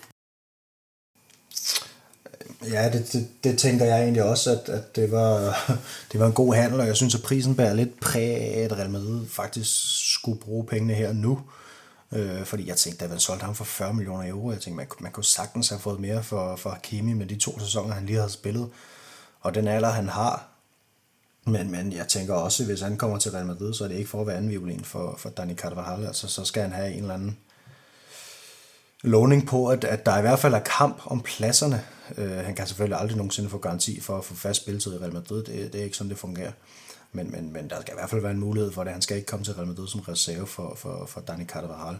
Og så vil jeg sige, det giver god mening med den her 3-5-2 i næste sæson, hvis, hvis, hvis, hvis øh, det går, som, som det ser ud lige nu, og, og David Alaba, han kommer til Real Madrid, og Sergio Ramos han forlænger, altså så kan vi køre med, med Alaba og, og Ramos, og, og så Militao noget bag, som Militao har vist sig som en som, som en rigtig god øh, centerforsvar også i, i en 3-5-2. Øhm, Varane er egentlig lidt i tvivl, om han kommer til at blive i Real Madrid, men, men passer måske heller ikke lige så godt i en, i en, i en trebakkæde som de to andre. Øhm, så jeg synes med, med, med et indkøb af Alaba og en forlængelse af Ramos, så synes jeg, det giver rigtig god mening, hvis man fortsætter i en 3-5-2. Men, men så vil jeg så sige, så skal, så skal man også overveje at skille sig af med den Hazard, fordi der fungerer han ikke. Havde du noget, du ville til for Jesper? Nej, det var bare lige i forhold til prisen, fordi det er rigtigt, at, at Hakimi blev solgt øh, billigt, men, men øh, hvis man vil have muligheden for at købe ham igen, så skal han jo heller ikke sælges for dyrt, øh, fordi så skal man jo give tilsvarende mange penge, når, når man så skal hente ham tilbage igen. Altså, man forestiller sig jo ikke, at, at man sælger ham for 80 millioner euro til en klub, og så kan købe ham tilbage for 40 sæsonen efter. Det, det, så så det, jeg, jeg tror, at i og med, at man har fået den her øh, hvad hedder det, mulighed for at blive, blive hørt først, hvis der kommer bud på ham, jamen så, så sænker det automatisk prisen på ham også. Øh, og så er det rigtigt, hvad, hvad Niklas siger, at man, man stod og skulle bruge pengene her nu, så, så der har selvfølgelig også haft noget at sige. Jamen lad os, øh, lad os øh, parkere Hakimi her. Øhm, det bliver spændende at se, om, om Real Madrid de har nogle, nogle, nogle inderlige intentioner om at, at hente ham tilbage, fordi at, øh, det skal ikke være nogen hemmelighed også for, for min stol, at, øh, spændende, spændende spiller, øh, allerede fra Castilla-dagen, hvor jeg fulgte ham rigtig, rigtig meget. Øh. Jeg har jo, jeg har jo været så fræk, Jesper, den kan jeg jo lige sende videre til dig, og så lige øh, hente øh, den her seneste nyhed ind fra Fabricio Romano. Øh, Liverpool gav bedste Alaba-bud, øh, og så bare lige få dit take på det. Altså apropos Madridismo og Hazard, hvad, hvad fortæller det, det dig om øh, Alaba, at han, han, han, han vælger Real Madrid over Liverpool, øh, altså ikke pengene. Øh, i det tilfælde her? Jamen det, det er vel almindeligt kendt, at, at Alaba længe har, eller i lang tid har haft et ønske om på et tidspunkt at, at spille i, i Real Madrid, og, og det er så blevet muligt nu. Øh, og så, så betyder 3 millioner fra eller til vel ikke noget, jeg ved ikke, øh, hvor meget Liverpool bød, men, men øh, han er jo ikke gået glip af en, af en gigantisk formue ved at, at vælge Real Madrid frem for Liverpool. Øh, så, så det, er vel, det er vel fornuftigt nok, øh, at han, han så... vælger lidt med hjertet også frem for med pengepungen. Ja, lige præcis. Øh, Niklas, øh, for lige at runde af med Alaba her, som bare lige sådan helt kort. Øh, han blev Real Madrid-spiller, det, det, det tyder mig jo på. Øh, ser du ham vi har, vi har nok berørt den sådan lidt tidligere, ikke også? Men, men ser du ham blive starter øh, i, i, øh, i Real Madrid, eller ser du ham som en, øh, en rotationsspiller. Jeg vil sige, det er en rigtig, rigtig dyr rotationsspiller, lønmæssigt, hvis det er det, han skal ind og være i Real Madrid. Jeg, jeg kan ikke forestille mig, at man går ud og placerer ham så højt i lønhierarkiet, for at han så skal sidde på bænken. Altså, det vil ikke give nogen mening. Det vil, det vil skabe en masse uro i truppen, tænker jeg. Øhm, så, så, så, det, så det tænker jeg helt, helt sikkert er med henblik på, at han skal spille fast for Real Madrid. Øhm, nu, skal vi, øh, nu skal vi til næste bedre indslag øh, med La Liga, men inden det, Jesper, der, der skal du lige til ord, fordi vi har jo den her quiz, som vi er i gang med. Øhm, og du skal jo egentlig bare nævne en af dagens fødselarer fra madridist.dk. Det er jo et koncept, du kender rigtig, rigtig godt til jo. Der er, der er tre forskellige svarmuligheder. En af dagens tre fødselarer. Nu burde jeg jo lige kunne klikke over, men det gør jeg ikke. Det skal jeg nok. Nu holder jeg hænderne her, så I kan se, at jeg klikker ikke nogen steder hen. Og det er jo ikke en af forumens spore. Ej, nu ved, vi, nu ved vi jo ikke, hvad teaseren den er. Så man ved jo aldrig, om den lige kan trykke på nogle knapper. Jeg plejer ellers at, at læse dem øh, hver dag, hvem, øh, hvem vi har, har skrevet ind, og det har jeg så ikke lige gjort i dag. Hvem, øh... ja, det var det smukke ved Christian, det havde han jo nok forudset. Absolut. Det var også nemt at forudse. Og der var ikke øh, nogen... Øh... Nej, det ved jeg sgu ikke. Pas, aner det ikke. Du aner det ikke? Simpelthen. Det, det kan jeg godt forstå. Øhm, den ene er en skikkelse, der blev 112 år, intet mindre. Eugenio Hilario Calvo spillede i Real Madrid i perioden 1930 til 1936. Den anden, det er en 95-årig gut, José María Castavilla Franco, og han spillede i Real Madrid i perioden 44 til 46. Ja, jeg burde jo have nævnt, at det var Franco. Ja, lige præcis. Og så har vi en 86-årig øh, øh, mand, der José María Vidal Bravo, som spillede i Real Madrid i perioden 54 til 62. Det er sådan lidt mere, Jesper, hvorfor du ikke kan huske den. Ja, ærligt talt. Det synes jeg faktisk er lidt pinligt. men øh, vi, vi kan i hvert fald konstatere, jeg tror bare, at... Jeg op i det, men det ja, men, men åbenbart ikke nok. Overhovedet ikke. Det er bare... ja, jeg er ikke til gamle mænd. Nej, du er ikke til gamle mænd. øh, vi kan konstatere, at øh, der står 0-0 i, øh, i, i, i Christians øh, quiz, inden vi, vi hopper videre til næste segment, og det er La Liga. Og jeg løber kort igennem spillerunden, som vi har for vane, og så skal vi jo have kigget på de her priser, som I har tilsendt mig. Celta Vigo, de, øh, de slår Levante 2-0. Øh, Galicians mål de blev scoret af Brais Mendes og Augusto Solari. Øh, sidstnævnte, han er jo i øvrigt familie med Santiago Solari. Det kan man jo gå ind og google lidt omkring, hvis man har lyst til at læse mere om, og, og, om det. Eibar slår Alaves 3-0 i, i, den, i den her ekstreme tætte bundstrid, som der også er i Liga. Altså et af topstriden, men bundstriden, den er, den, den er lige så spændende. Øh, Kike Garcia øh, med et afsindigt vigtigt hattrick i, i det her lille bastiske bundopgør, øh, der stadig gør det matematisk muligt for, for Eibar og, og så sikre sig overlevelse i La Liga. Elche, de, de taber 0-1 hjem mod, mod Atletico Madrid, øh, og her må vi jo så sige, uover Marcos Llorente, han, han, han scorer for, for ja, Atletico, så er det jo oplagt, der, der er dagens mand skydsovs ved, ved at redde det her straffespark for, øhm, åh, nu kan jeg ikke engang huske, hvem det var. Røg på stolpen, gjorde den, ikke? Jo, jo den, rammer han? Men, men, det er, men det er jo ham, der blev krediteret. Men, men ja, du har ret, den, den rammer jo stolpen. Det er jo faktisk ja, bare et, et, et, skidt, skidt, et skidt, skidt bark på en eller anden måde. Øhm, Huesca, de, øh, de vinder 1-0 hjemme over La Real. Øh, Sandro, Sandro Ramirez, han, han blev matchvinder. Øh, vi har vendt vores kamp mod Sasuna, som vi vinder 2-0. Valladolid 1-1 hjemme mod Betis. Weisman og Ruibal, de, de scorer målene. Villarreal 1-0 hjemme over Getafe. Jeremy, han, han blev matchvinder her. Granada, de, de taber 1-0 hjemme til Cardis. Ruben Sobrino, han, han, han, øh, han sikrer Cardi sejren, og, og det var bare dejligt, at øh, Granada, de kunne, de kunne tage de her tre point imod mod Barcelona på udebane i stedet for, så, så, så det tager vi jo med.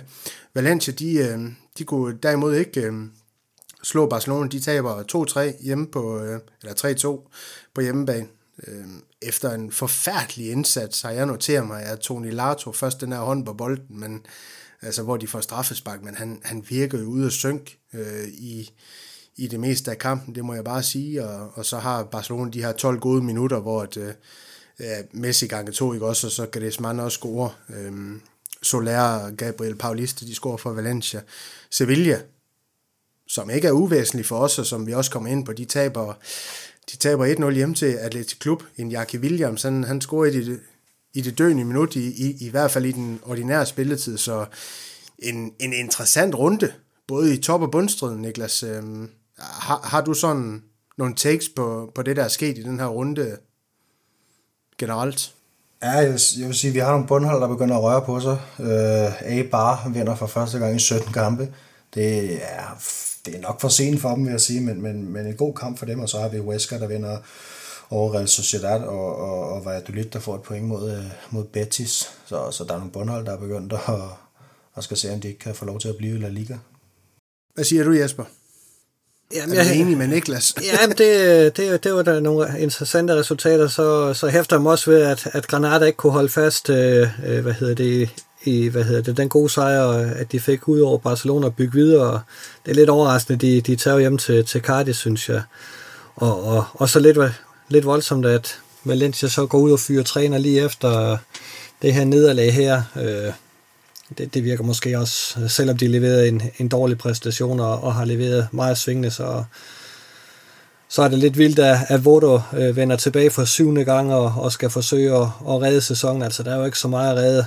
Det, det skal gå meget galt, hvis, hvis øh, de skal ind med at rykke ned, og ja, topplaceringer behøver de ikke at spekulere i længere. Nej, men også meget sigende for, hvad der, hvad der er gået galt i Valencia. Ikke? Altså, det er en klub, som bliver kørt fuldstændig ud på et sidespor. Det, det, det kan godt være, at det gør Jespers nattesøvn lidt øh, sødere, men, øh, men sådan, i forhold til at være store klubber i La Liga, så er det jo, det er jo, det er jo uheldigt. Enig. Ja, eller for han være en stor klub. Øh, ja. Jesper han har også været lidt inde på det i vores uh, Super League-snak, så vidt jeg husker det her med uh, at få en rigmand ind, øh, som jeg er jo lidt slog på, at... Øh, eller var det sidste gang, Jesper, vi snakkede? Øh, det tror jeg faktisk, det var. I forhold til det her medlemmerne, de skulle sælge ud, og, og så få en rigmand på, på Real Madrid sender. Øh, det her det er jo skrækscenariet i, hvad, hvad der kan ske, selvom jeg måske gerne så Real Madrid gøre det, hvis det kom dertil.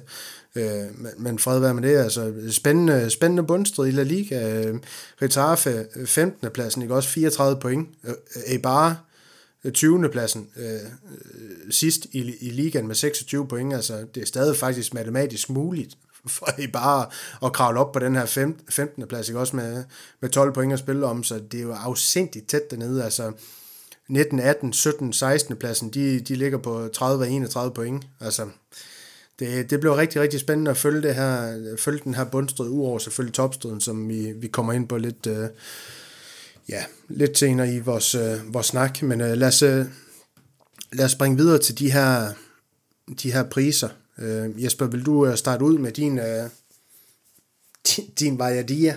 Den vil, vil du gerne have, jeg præsenterer. ja, jeg ved ikke hvorfor, det, men det var den, der lige var først. I ja, hvert fald. Altså, jeg kunne ikke Jamen, det, det, det vil jeg gerne, øh, og, og det er, er jo faktisk, øh, det er Niklas øh, sendt videre i vores interne tråd, øh, et, et Twitter-opslag, fra, fra nogle brugere, som i den grad håbede, at, at vi dog ville blive slået ud af, af Chelsea, så vi ikke risikerede at møde Manchester City i, i finalen, fordi hvordan kunne det dog så ikke gå? Og den attitude og den holdning, den kan jeg slet, slet ikke forstå. Hvordan kan man være så stor en taber, og så øh, kunne trække vejret selvstændigt? Altså det er da den vildeste taberholdning, man overhovedet kan have. Og, og jeg, jeg tænker, de Real Madrid-legender, ja, at vi ikke har i blandt os mere, de vender sig der i graven, øh, og, og knoglerne må da ryste gevaldigt øh, i dem. Øh, Altså, det er da så rystende en holdning. Selvfølgelig skulle vi have været i den Øh, Champions League-finale og byde Manchester City op til dans, og så kan man naturligvis risikere at tage sådan en finale, men man, man har altså også chancen for at vinde den, og det er da det, uh, der har gjort Real Madrid til verdens mægtigste klub, det er, at man har gået ind til de finaler med en intention om at, at vinde den, og ikke at være bange for at spille den. Uh, det er en rystende holdning, altså Nej, jeg, vil, øh, jeg, jeg tror, jeg skal stoppe nu, fordi jeg kommer til at sige et eller andet lige om lidt om, om sådan en type fans, øh, som, som øh, jeg kan komme til at fortryde senere, så jeg gør det. Gør det. Sig noget, sig noget. Nej. Lad os bare lige holde lidt fast ved den, Jesper, fordi, fordi at øh, en ting er, er selvfølgelig særlig øh, Alfredo Di Stefano, Juanito, som du har, har meget, meget kært. Øh, han vil om nogen vende sig i sin grav, det er jeg ikke i tvivl om. Øh, Madridismo helt ind til, til knogleren, som du også øh, refererer lidt til, øh, men Raul også. Altså, det her, det er jo intet med madridismo at gøre og kaste håndklæde i ringen. Øh. Der er jo der er jo ikke madridismo i de fans. Altså, øh, find en anden klub at holde med, fordi I har ikke noget at gøre i, i, i nærheden af Real Madrid med, med sådan en holdning. Altså, det er så taberagtigt og så uselt, så det er til at brække sig over. Altså, Real Madrid er en finaleklub. Det er ikke altid, det lykkes at nå helt derhen, men når, når vi er der, så, så er vi med for at vinde, og vi har en chance mod alle hold. Færdig slut. Øh, anderledes er det ikke. Færdig slut, siger Jesper Niklas. Du har en, uh, heldigvis også en, en anden variadia, uh, som du gerne vil uh, bringe i spil.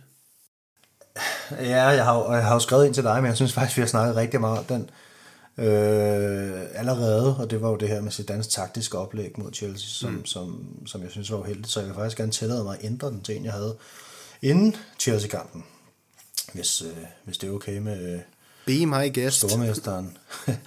jeg, har skrevet, øh, jeg har skrevet Roberto Soldado på, og det har jeg gjort, fordi at han får, jeg ved ikke om jeg har set det, men han får to gule kort i træk for Bok, altså, og, og der er ikke et sekund imellem de to kort. Det er bare direkte op i lommen, to gule kort. Øh, og det er, jo, det er jo meget, meget dumt, fordi at det omhandler simpelthen en mulig straffespark. Og der skal man jo bare afvente, og så se om dommeren han øh, kigger den igennem, og hvis der er noget, jamen så, øh, så får I det der straffespark, og hvis der ikke er noget, jamen så spiller vi videre. Og der var ikke straffespark. Altså, men øh, Soldado han er hen og sige et eller andet, som, som altså får dommeren til bare i, nærmest i et træk at hæve to gule kort op i lommen. Det, det, det er jo snart dumt. Altså, vi har jo, vi har jo de her videodommer til præcis det samme, når det foregår ind i feltet. Jeg kan ikke sætte mig ind i det. Og Soldado, han er jo også en type. Altså, hvor mange gule kort har han fået i den her sæson? Og i sidste sæson, det, jeg tror, han fik 14 eller 15 i sidste sæson som angriber. Det, det er jo helt vildt. Altså, så... Fetaffe-emne. Ja, ja, det kunne godt være, at han skulle spille sammen med Reine Marta på toppen. Der. ja. Det vil se, om de kunne sætte verdensrekord i jernblødninger. Men altså, øh, ja, det synes jeg, det var ekstraordinært dumt. Det må jeg sige, der, der, det var helt vildt.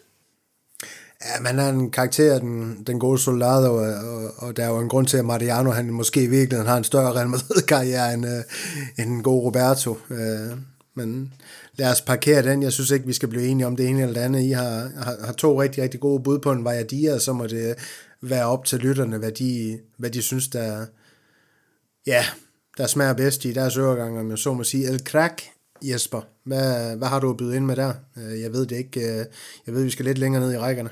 Ja, øh, jeg synes, øh, hvad hedder det, den øh, afslutning Castilla, de øh, har gang i, den, den er værd lige at nævne igen. Øh, de, de slog øh, Badajoz øh, tophold i, i oprykningsspillet øh, 3 til i weekenden, og, og det selvom øh, de havde afgivet spillere til, til førsteholdet, øh, øh, så, så klarede de alligevel den. Øh, og, og man burde måske i virkeligheden nævne øh, Sergio Arriba, som, som lavede to fantastiske mål, som jeg håber, at, at vores bror har haft lejlighed til at se øh, på, på Twitter i, i den nyhed, vi lavede op om, øh, om, om den her Castilla-sejr. Øh, nu skal de bare vende ud over og Talavera, så er de videre i, i oprykningsspil, og det er, det er, er faktisk ganske imponerende af, af Raul og, og drengene. Nu, Niklas, nu er det jo ikke uh, mig som vært, der lægger ord, ordene i munden på dig. Nu er det faktisk Jesper, der gør det. Du har ham godt nok under Eldandi, eller Eldandi, den gode Sergio Arribas. Øhm, jeg ved, du, øh, du fulgte hans indsats mod øh, det her Bartaros øh, rigtig, rigtig tæt. Um, og jeg går også ud fra, at det er derfor, du har givet ham Eldandi i den her omgang. Ja, det, det, var, det var to sindssygt flotte mål. Øh, især det første, synes jeg, hvor han scorer fra midtercirklen. Var, ja, det er jo både flot udført, og det er jo godt tænkt, og han, han skal nok blive til noget, den unge mand, og så scorer han jo også et, et mål direkte på frisbak, og det er, jo, det er jo virkelig noget, vi mangler på førsteholdet i Real Madrid i hvert fald. Så det, det var nødeligt for, for Arribas, som vi, som vi har nævnt mange gange i den her podcast, som en, en mulig førsteholdsspiller næste år. Men er det en, vi kommer til at se på førsteholdet, Jesper, hvis vi lige hurtigt skal vende den? Ja, det håber jeg meget, fordi han har nogle, nogle virkelig spændende ting. Øh, han skal have bygget lidt på kroppen, så, så han ikke vælter i blæsfærd, men, men, øh, men, men øh, han, han er rigtig, rigtig spændende.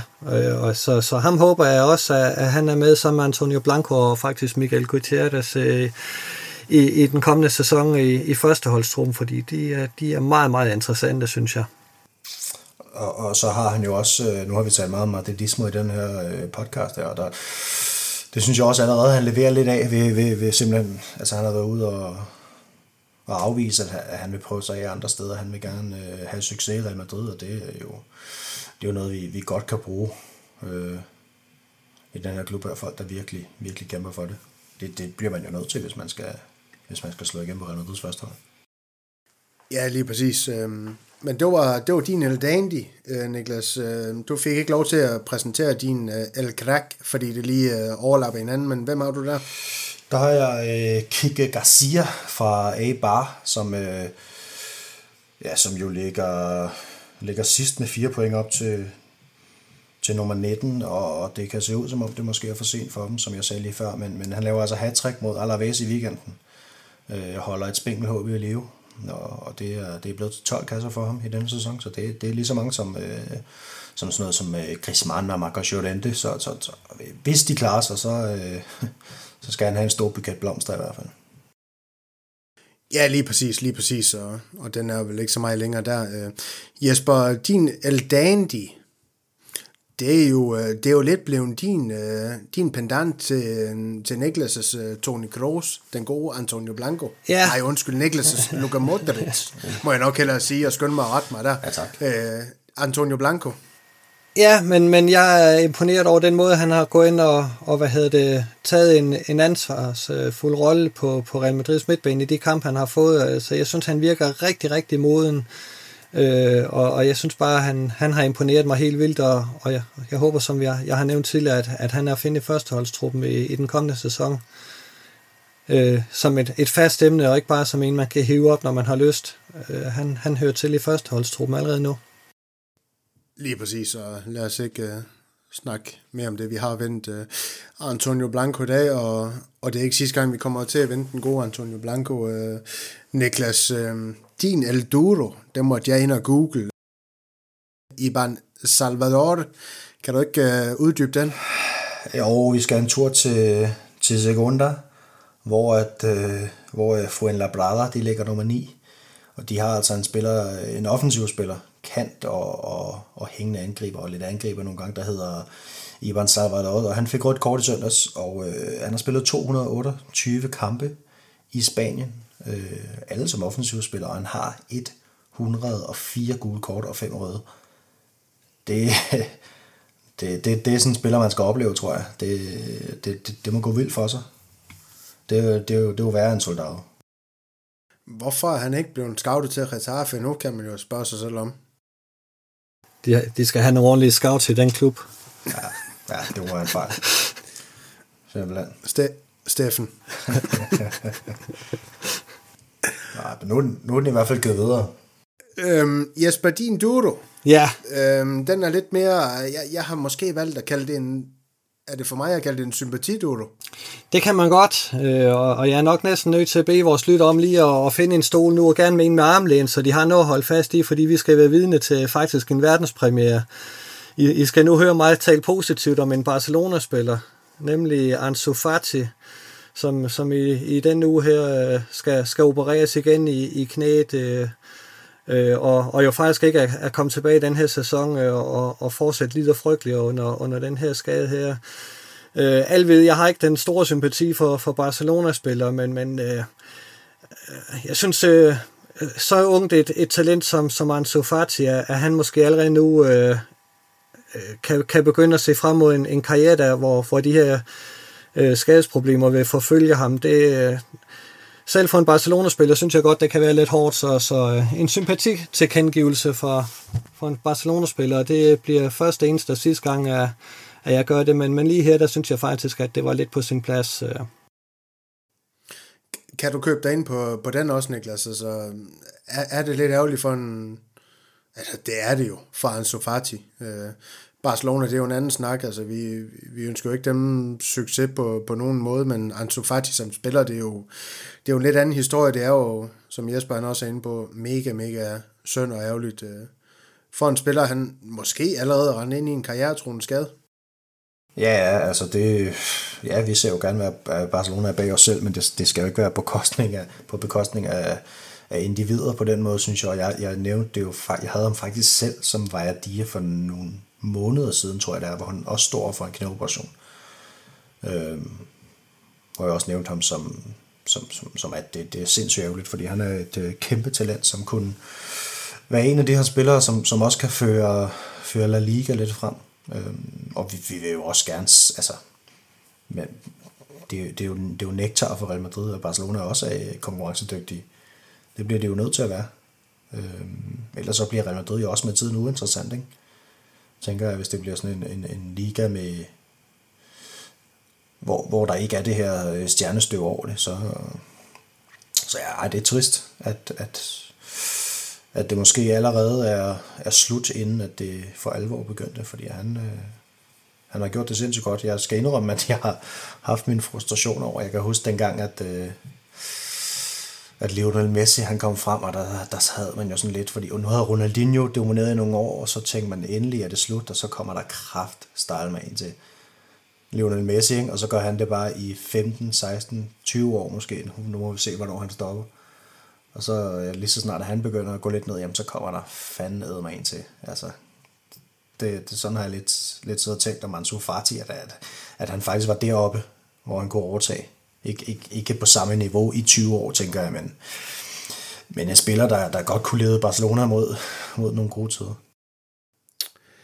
Ja, Niklas, jeg, jeg tror faktisk, du opsummerer det rigtig, rigtig fint, det her med, med Ronaldinho Messi overgangen. Jeg tror, vi er rigtig, rigtig mange, der har der havde det på samme måde dengang. Altså, det kunne fandme rende ikke passe, at, at det, det kunne time så i gåsøjne perfekt, at Messi han lige pludselig popper op, og så vil ja, over til verdensscenen, det er jo så meget sagt, fordi vi havde jo også en, en Ronaldo i Real Madrid, der vandt nogle ballonger i, i den tid. Messi, han, ja, i samme tid som Messi, ikke også, så de har budt, budt hinanden op til dans, de to, men øh, det var jo påfaldende, og Ansu Fati, han, han så jo faktisk ud til at,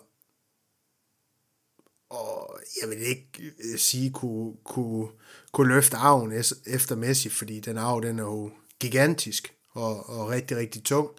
Øhm, men øh, han, han så spændende nu, også mere spændende end det, vi desværre har i Real Madrid i vores unge offensive spillere. Altså slutproduktet, det, det, det, det er rigtig, rigtig godt på Ansu Fati, det må, det må man bare sige. Øhm, skal, vi ikke, øh, skal vi ikke kalde det det? Øh, for den her gang med de her priser. Jeg, jeg synes, vi kom fint omkring. Øh, der var lidt øh, Segunda, der var lidt øh, Fuan for for, for, for Niklas' side, og vi kom endda forbi Barcelona, så vi har været vidt omkring. Øh, der var ikke noget Champions League i den her omgang. Lidt, øh, lidt, øh, lidt overraskende, men... Øh, Nej, det var fordi, jeg skiftede ned jo. Ja, lige præcis. jo, jo, jo. jo, jo. Men øh, lad, os, øh, lad os hoppe videre til... Øh, det bliver så Niklas, vi skal, vi skal til den her gang. Den her gang, der får du ikke valgmuligheder, Niklas. Nu er det bare dit, uh, dit andet spørgsmål Perfekt. i den her i den her legendariske quiz, Christian han har line op til jer. Øhm, Christian han skriver, Real Madrid røg desværre ud af CL i går, men hvilken markspiller har spillet mest i årets turnering? Og, og ligesom dig, Niklas, så får man jo ikke svarmuligheder her. Nå, altså for, for Real Madrid? tænker vi på. Øh, ja, Hvilke, Real Madrid. Øh, hvilken markspiller har flyttet kampe eller minutter? Øh, jeg kan se, at han har opgjort svarmuligheden i minutter, så det må være minutter. I minutter. Markspiller. Mm. Øhm. Ja, og Casemiro han sad jo ude i en kamp med karantæne. Det, jeg tror, jeg bliver nødt til at gå med Karim Benzema. Det er, det er ikke rigtigt. Nummer, nummer et på listen, det er faktisk uh, Ferland Mandi med 963 minutter. Nummer to på listen, og det er de to, han har skrevet, øh, Christian, i den her omgang. Det er Toni Kroos med 961 minutter, så der er lige to minutter, der, der adskiller de to spillere, men øh, jeg vil da sige, Karim Benzema, det var der om ikke andet et, øh, et solidt bud, en mindre vigtigheden, øh, ja, franskmands øh, vigtighed i den her sæson for Real Madrid. Øhm, Jesper, vi venter lige lidt med, med dit sidste spørgsmål, så vi også kan få forhåbentlig lytterne til, til at hænge ved. Øhm, og så lad os, øh, lad os kigge frem mod, øh, frem mod øhm, næste runde. Altså Sevilla-kampen her. Jeg har, jeg har bedt dig om, og den opgave fik du også sidste gang, og du gjorde den så fornemt, om at se på, øhm, de to klubbers seneste form mod hinanden, og så måske også kigge på et par nøglespillere for Sevilla. Jamen altså, hvis, hvis vi tager øh, resultaterne først øh, og, og tager dem for, for troende, jamen, så har Real Madrid ikke noget frygt i weekenden, fordi vi har faktisk vundet de sidste 11 hjemme, hjemmekamp mod, mod, øh, mod Sevilla, og vi skal helt tilbage til sæsonen, skal jeg lige prøve at se, vi tager 4-3. Det gjorde vi i 14. runde i sæsonen 8-0-9 tabte vi 4-3. Hvor mange, hvor mange af dem blev spillet på Alfredo Di Stefano? Det er ikke uh, pokkers mange, kan jeg godt sige. så så uh, det, det, det er selvfølgelig en faktor, vi, vi spiller ud på træningsanlægget.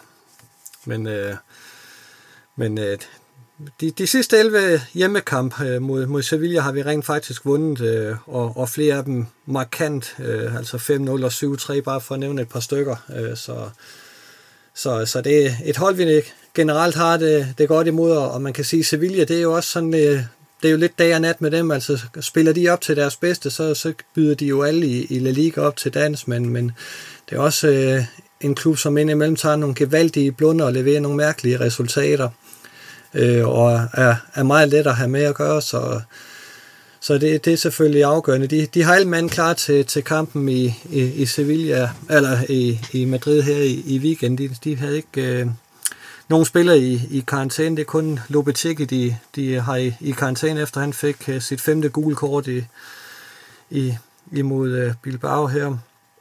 Øh, dem man skal holde øje med, synes jeg, det, det er deres to centerforsvar, øh, Carlos og Kunde, øh, som som jo er store salgsobjekter i, øh, fordi de simpelthen gør det så fremragende, så, så har de jo nogle gode offensive folk også, øh, som, som, øh, som godt kan, kan volde problemer.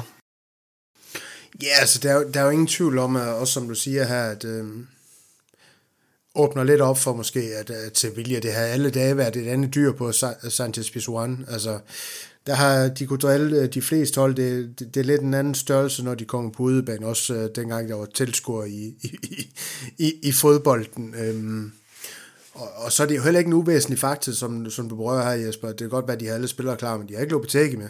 Øhm, det kan godt være, at de har med ham, øh, har med på en radioforbindelse. Det skal jeg lade være usagt, men øh, han er der ikke til at kan, til at kan råbe og skrige af spilleren på, på sidelinjen, om jeg så må sige. Og, og det tror jeg ikke, det bliver det blev uvæsentligt i den her kamp, det må, jeg, det må jeg bare sige. Det er ikke helt det samme at få overført de her instruktioner til en assistenttræner, som så skal levere den videre til, til, øhm, til spillerne. Det kender vi jo alle i den her omkredsleg, hvor man skal fortælle en historie, der, der så går videre og videre og videre, ikke? Også, som lige pludselig bliver til noget andet. Øh, så, så du har, du har ret at, at kunne det, og Carlos i det her midterforsvar. Øh, fremragende markerskab, sådan helt generelt jo. Øh, så gode, øh, gode jagttagelser og gode pointer. Øhm, Niklas, øh, jeg har bedt dig om at kigge lidt på øh, Sevillas styrker, og, og, og hvad Real Madrid måske i virkeligheden skal være særlig opmærksom på øh, i, i den her kamp mod dem. Ja, jeg kan godt jeg kan godt blive en smule nervøs, fordi at Real Madrid har det svært med hold, som ikke lukker særlig mange mål ind, og det er jo, må man jo sige, at, at det, det gør Sevilla ikke. Øhm, hvis man kigger på, på den her expected goals tabel, som vi jo også er glade for herinde, så, så har øh, Sevilla faktisk La Ligas bedste defensiv, og det er jo svært at forestille sig, når man kan huske øh, Lopetegis hold, øh, Real Madrid hold, som jo var hullet som en si. Øh, men, men de har altså 49 clean sheets til 105 kampe under Lopetegi, så, så, så det her markerskab med, med Diego Carlos og kun det, og så, øh, og så Bono noget bagved, det, øh, det er afgørende for dem. Øh, og så, så, så, altså, så er det jo et rutineret hold. De har jo en midtbane, som, som rent faktisk er 100 år til sammen. Øh, Rakitic og, og Fernando og Papo Gomes, alle sammen 33 år, som de har, de har prøvet det meste. De tre, de, de kan sagtens komme til at spille, spille en god kamp mod Real Madrid, men ellers så, så er det faktisk sådan, at, at hvis man kigger statistisk på de to hold, så, så er det to hold, der faktisk minder rigtig meget om hinanden. Øh, så jeg tror, vi skal passe på, at vi ikke... Øh, at det ikke kommer til at udligne hinanden. Det er to hold, som cirka har den samme boldbesiddelse, cirka lukker lige mange mål ind, øh, cirka skaber lige mange chancer. Øh, Sevilla er, er forholdsvis farlige på deres dødbolde. De scorer 16% af deres mål på dødbolde, og Real Madrid lukker 21% af deres mål ind på dødbolde. Øhm, så det er jo helt klart et, et, et område, man skal være opmærksom på. Men ellers så kunne jeg godt, jeg kunne godt frygte lidt, at det bliver sådan en, øh, en kamp, hvor at, at den godt kunne, kunne ende i en nulløsning. Jamen, øh, Ja, men, men, men Niklas, hvor, hvor, hvor ser du så, at vi omvendt kan, kan... Altså nu ser du holdene, de selvfølgelig minder om hinanden på nogle statistikker og sådan noget, men Real Madrid, hvor, hvor, hvor kan de alligevel stikke øhm, Sevilla, hvis man skal kigge sådan rundt på banen? Jamen, det gælder om at tage, at tage, tage boldbesiddelsen fra dem, fordi at, at selvom de er et hold, der ikke lukker særlig mange mål ind, Sevilla, så er, det, så er det et hold, der har bolden rigtig meget. Det forsvarer sig med bolden. Så hvis vi kan, hvis vi kan få domineret boldbesiddelsen, så, så tror jeg, at de kommer ud i nogle, nogle situationer, hvor de ikke er vant til at være Sevilla, og, og, og så kan vi blive farlige. Så det, det vil være mit, uh, mit fokuspunkt der. Øhm, lige præcis. Øhm, Jesper, øhm, det er jo ikke en uvæsentlig runde, det her. Og det er det ikke øh, alene, fordi selvfølgelig vi har Sevilla, der også er med i den her ja, mesterskabsstrid, selvom at øh, de fik et alvorligt ja, en alvorlig ris i lakken øh, i weekenden, eller i mandags, øh, undskyld, mod øh, Atletico Klub, hvor de, hvor de taber på hjemmebane, men øh, Atletico Madrid og Barcelona, de, øh, de har hinanden. Øh, den her runde, kommer den, øh, kommer den til at afgøre det spanske mesterskab, som du ser det? Eller er det, er det for tidligt? Det er godt måske, hvis øh, Atletico Madrid vinder og Sevilla vinder, øh, så, så har de jo skabt et, øh, et betragteligt uh, hul med, med tre runder igen. Uh, så, så hvis, hvis det bliver resultaterne, så, så ja, så tror jeg, at mesterskabet er afgjort. Men, men ellers så er der jo lagt op til, at det, det kan blive rigtig, rigtig spændende, de tre runder, der, der kommer efter, efter den her. Altså, det, det ligner jo, at, at Barcelona vinder hjem over Atletico Madrid, og, jeg håber da så sandelig, at Real Madrid også kan slå Sevilla. Og så har du lige pludselig tre hold med, med et points forspring, hvor Real Madrid så er bedst indbyrdes øh, øh, blandt, blandt de tre. Øh, så, så, så bliver det jo en, en vild spændende afslutning. Ja, ja, og det er jo rigtigt, det Jesper han siger, Niklas, men, men hvad vægter du højst i den, højst i den her øh, øh, mesterskabskamp, afslutning, om man vil. Altså det her med, at Real Madrid, de, de er jo bedst indbytte, som, som Jesper han også er inde på, men Atletico Madrid, de har to point ned til både Real Madrid og Barcelona. Altså er Atletico, Atletico Madrid undskyld, stadig favoritterne, eller hvordan ser du det? Åh, oh, de, de, de plejer at have det meget svært mod Barcelona, og, og de skal jo bruge en sejr for at, at kunne afgøre det selv i hvert fald. Øhm, jeg, jeg synes, jeg synes fandme, den er lige lige nu mellem de tre hold i, for, i forhold til favoritværdighed. Jeg vil have svært ved at pege på et af holdene lige nu, faktisk. Øh, den, den, den er sindssygt lige, fordi jeg regner, jeg regner med, at Barcelona de kommer til at slå Sevilla. Det tror jeg. Øhm, og så er det bare vigtigt, at vi selv får, får, får lavet en pind mod Sevilla. Øh, eller Barcelona kommer til at slå Atletico selvfølgelig. At vi selv får lavet den her pind mod Sevilla, og så ja, det, det, det, jeg synes, det er svært at svare på, hvem der er favorit lige nu, det må jeg sige. For, for mig er det måske ikke Atletico lige nu, fordi at, at de plejer at have det så svært med Barcelona. Jo, jo, men det er også derfor, jeg gav et uh, dig-spørgsmål, og ikke mig selv jo. Så, så, så, sådan er det jo at være paneldeltager, ikke vært, uh, Niklas. Så det kunne være, at du skulle må, måske... Uh, ja, det er vildt, vildt hårdt. Men men lad, os, lad os kigge lidt, lad os kigge lidt fremad også i forhold til startopstillingen, fordi vi har en Thor Bjør, Bjørndal Hersted, der, der på matadist.dk podcast inde på Facebook igen spørger, øhm, det kunne være fedt at høre panelets bud, og i det her tilfælde jeg to, Niklas og Jesper, øh, på hvordan den ideelle startelver for Real Madrid ser ud, øh, med alle de forskellige formationer og spillere, vi har set i løbet af sæsonen. Burde vi, skråstrej Zidane, revurdere holdet, eller hvordan holdet skal stå øh, sæsonen ud, og fra næste sæson. Lad os parkere næste sæson, fordi vi kommer til at på et tidspunkt uh, få en uh, podcast, hvor vi også, uh, eller lave en podcast, hvor vi kommer til at kigge frem mod, for, mod næste sæson. Så de sidste fire kampe her, uh, i forhold til det spørgsmål. Niklas? Med en startopstilling? Ja. Ja, Altså, vi har jo set, altså, hvis jeg skal sige det sådan her, med, med den 3-5-2, han ruller ud med Chelsea, det kan godt være, det er det udgangspunkt, øh, han, han stiller spørgsmål i. Er, er det noget, vi kommer til at se mod Sevilla, eller tror du, han ruller over i den her 4-3-3 øh, igen? Og hvilke navne kommer vi til at se der? Jesper, du får selvfølgelig lov til at supplere.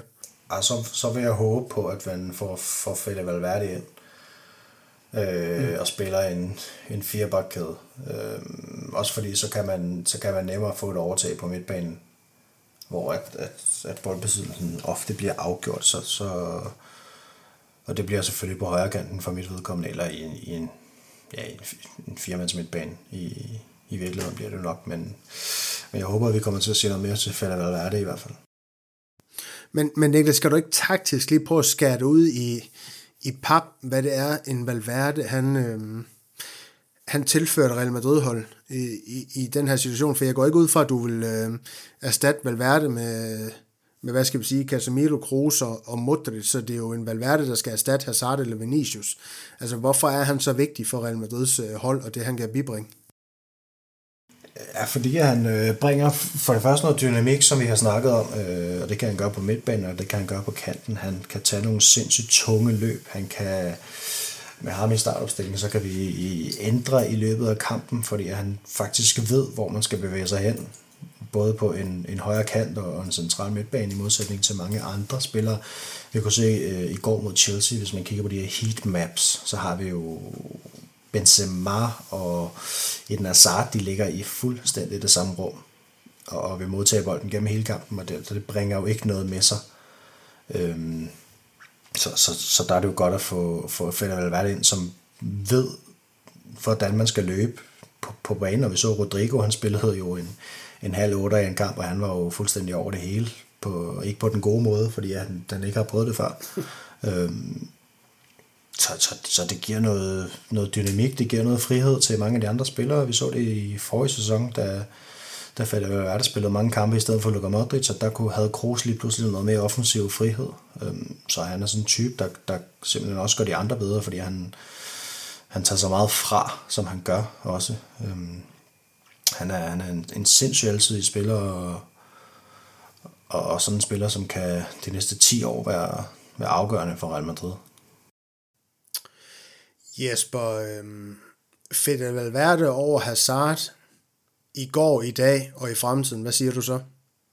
Jamen, i stedet for at jeg siger noget, så, så spole tilbage, og så hører det, øh, Niklas uh, sagde en gang til, fordi det var utrolig smukt og utrolig rigtigt. Altså, Fede Valverde fylder jo en hel masse defensivt, hvad hverken Vinicius eller, Hazard gør, og så er han god, hvad hedder det, til at tage de der løb frem i banen og, og, og byde sig til, når, når de rigtige tidspunkter er, er der til det.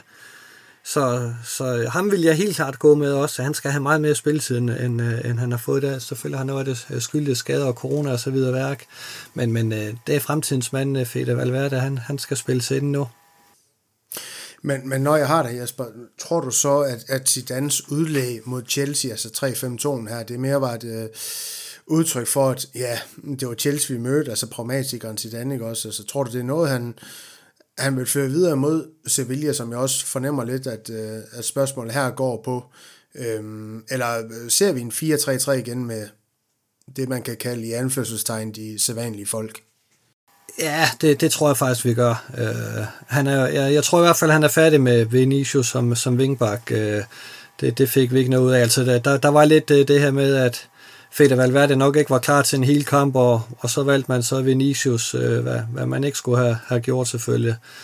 Men, men øh, jeg tror ikke, at, det taler jo ikke lige frem øh, for, at, at Vinicius skal have genvalg på, på den øh, kamp, altså så, så, så er det da først noget helt galt, hvis han får der. Så, altså, han, vil, han vil lave øh, nogle, nogle andre ting, øh, og, og det kunne meget vel være fedt at Valverde, så længe han, han kan holde, øh, for jeg tror ikke, han er, han er klar til en hel kamp endnu heller. Men Niklas, det man kan sige, det er jo altså firebakkæden, jo mindre alle skaderne vi også har, og, og sådan noget, det, det skal vi også have, have med i ligningen. Den giver jo sig selv med, går jeg ud fra Nacho til højre, øh, rammer som Militao øh, centralt, og så Mandi til venstre. Midtbanen for mig giver også sig selv, men den offensive del af banen, altså, vi har bragt Valverde i spil. Er det ham, vi kommer til at se? Altså sammen med Vinicius og Benzema, altså der er også en Asensio. Der er Hazard, som vi ikke skal glemme jo, som, øh, ja, Zidane selvfølgelig er glad for, men især også Pettis, ikke også? Altså, hvad kommer vi til at se med de tre forreste der? Jeg, jeg, jeg kunne godt tænke mig at se øh, en Hazard i en 4-3-3.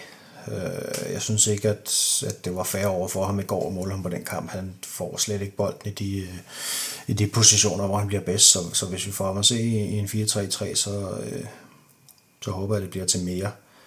I hvert fald. Så jeg tror, jeg tænker også umiddelbart, at han er foran de andre lige nu. Øhm, Asensio har selvfølgelig spillet mange kampe, og, og fordi at han er, ja, han er solid, altså man ved, hvad man får. Det er jo ikke, det er jo ikke prangende, men han falder, jo, han falder jo ikke igennem på den måde, at han går ind og koster holdet en sejr. Øhm, og så løber han jo en masse meter. Men ja, jeg håber på, på Hazard. Men Niklas, du er jo selv lidt inde på det her med, at øh, Benzema og Hazard, altså, altså det virker jo ikke til, at, at Zidane han synes, at Hazard han skal have udgangspunktet i venstre. Det skal være mere centralt, hvor han kan kombinere med Benzema. Du er jo lidt inde på, at de udligner hinanden på en eller anden måde ved at søge de samme områder og sådan noget. Jamen, jamen er det det rigtige at gøre? Altså, kan de to spille sammen? Kan, kan du følge, hvad jeg mener? Fordi at, altså, det der med, at de, de søger hinanden så meget på berøring og sådan noget, nogle gange, så, så løber det jo bare ud i sandet, når de har de her 1-2 i, i stedet for måske at, at, at, at, at søge nogle positioner, der, der er bedre og mere gunstige. Ja, jeg forstår godt, hvad du mener. Jeg tror, at altså, de foretrækker jo begge to at starte i venstre siden. Det, det er der ikke nogen tvivl om. Men, men jeg tænker også, meget af det, som, som Benzema han laver øh, omkring midten, eller de første 20-30 meter af modstanderens banehalvdel, det kan, det kan Eden Hazard godt stå for øh, og frigøre øh, Benzema på den måde, så synes jeg, at de, de kampe, hvor de har spillet sammen, hvor det ikke har været i den her øh, det her tomandsangreb, der synes jeg faktisk, de har haft nogle rigtig gode kombinationer og vist, at, at de forstår, hvad hinanden vil, og, og, og ja, jeg synes, at det har været, det har været udmærket for de to. Jeg synes jo ikke, at Hazard han har spillet dårligt for Real Madrid i de kampe, han har spillet, udover, udover i går. Altså når vi spiller 4-3-3, så synes jeg jo faktisk, at han har gjort det rimelig, rimelig godt, også når man tænker på, hvor lang tid han har været ude af spillet. Øhm, så, så der kan sagtens være plads til to spillere, der, der, der, der, der er meget på venstrekanten, men helst ikke, når, når, det, når det er det eneste to angriber, vi har. Nej, lige præcis. Øhm, Jesper, hurtigt bud på, på kampens resultat mod Sevilla, og måske også i virkeligheden et frækt bud på, hvordan stillingen ser ud efter næste runde. Eller den kommende runde. Ja, jamen, øh, vi vinder 3-1, og så ligger vi nummer 1. Niklas? Ja, jeg tror ikke helt på, på fire mål den gang, så jeg siger, vi, jeg tror også, vi ligger nummer 1, fordi Barcelona vinder, men, men, men jeg tror, det bliver på en 1-0 sejr. Jamen, det skal, det skal blive spændende at se, hvem, øh, hvem der får ret i, i den bedre forudsigelse. Øhm, Niklas han turde så ikke at, at komme med, hvem der, hvem der førte La Liga efter den her runde, og, og hvem der ikke gjorde, men... Øh... Oh, jo, det gjorde vi jo. Barcelona vinder, og vi gør også. Nå, okay, det, på den måde, ja, på den måde. Ja, ja, men det er jo, det er jo så nemt så. Ja. Øhm, Jesper, vi skal, vi skal have dit... Øh, ja, det bliver faktisk de sidste spørgsmål i den her quiz, medmindre du øh, svarer rigtigt.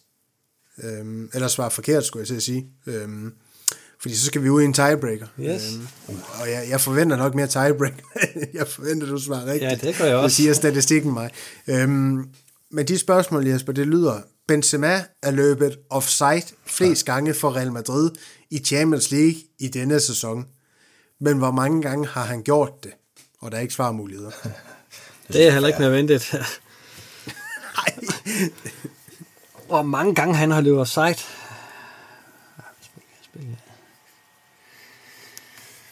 Det har han gjort øh, 33 gange. Ej, det er også voldsomt, Jesper. Ja, ja, men svaret, ja. Det, svaret, svaret, det var, svaret, det var syv. så, øhm, Så har, så er det ikke blevet dømt alle gangene. Altså, Nej, nej, det er den ikke. Altså, og der kan man igen spørge sig selv, hvad fanden skal man bruge var til? Øhm, så, så som sidst, øh, hvor vi to vi var paneldeltagere, Jesper, der skal vi i en, øh, der skal vi ud i en tiebreaker, og, og den, der kommer tættest på her, øh, vinder simpelthen.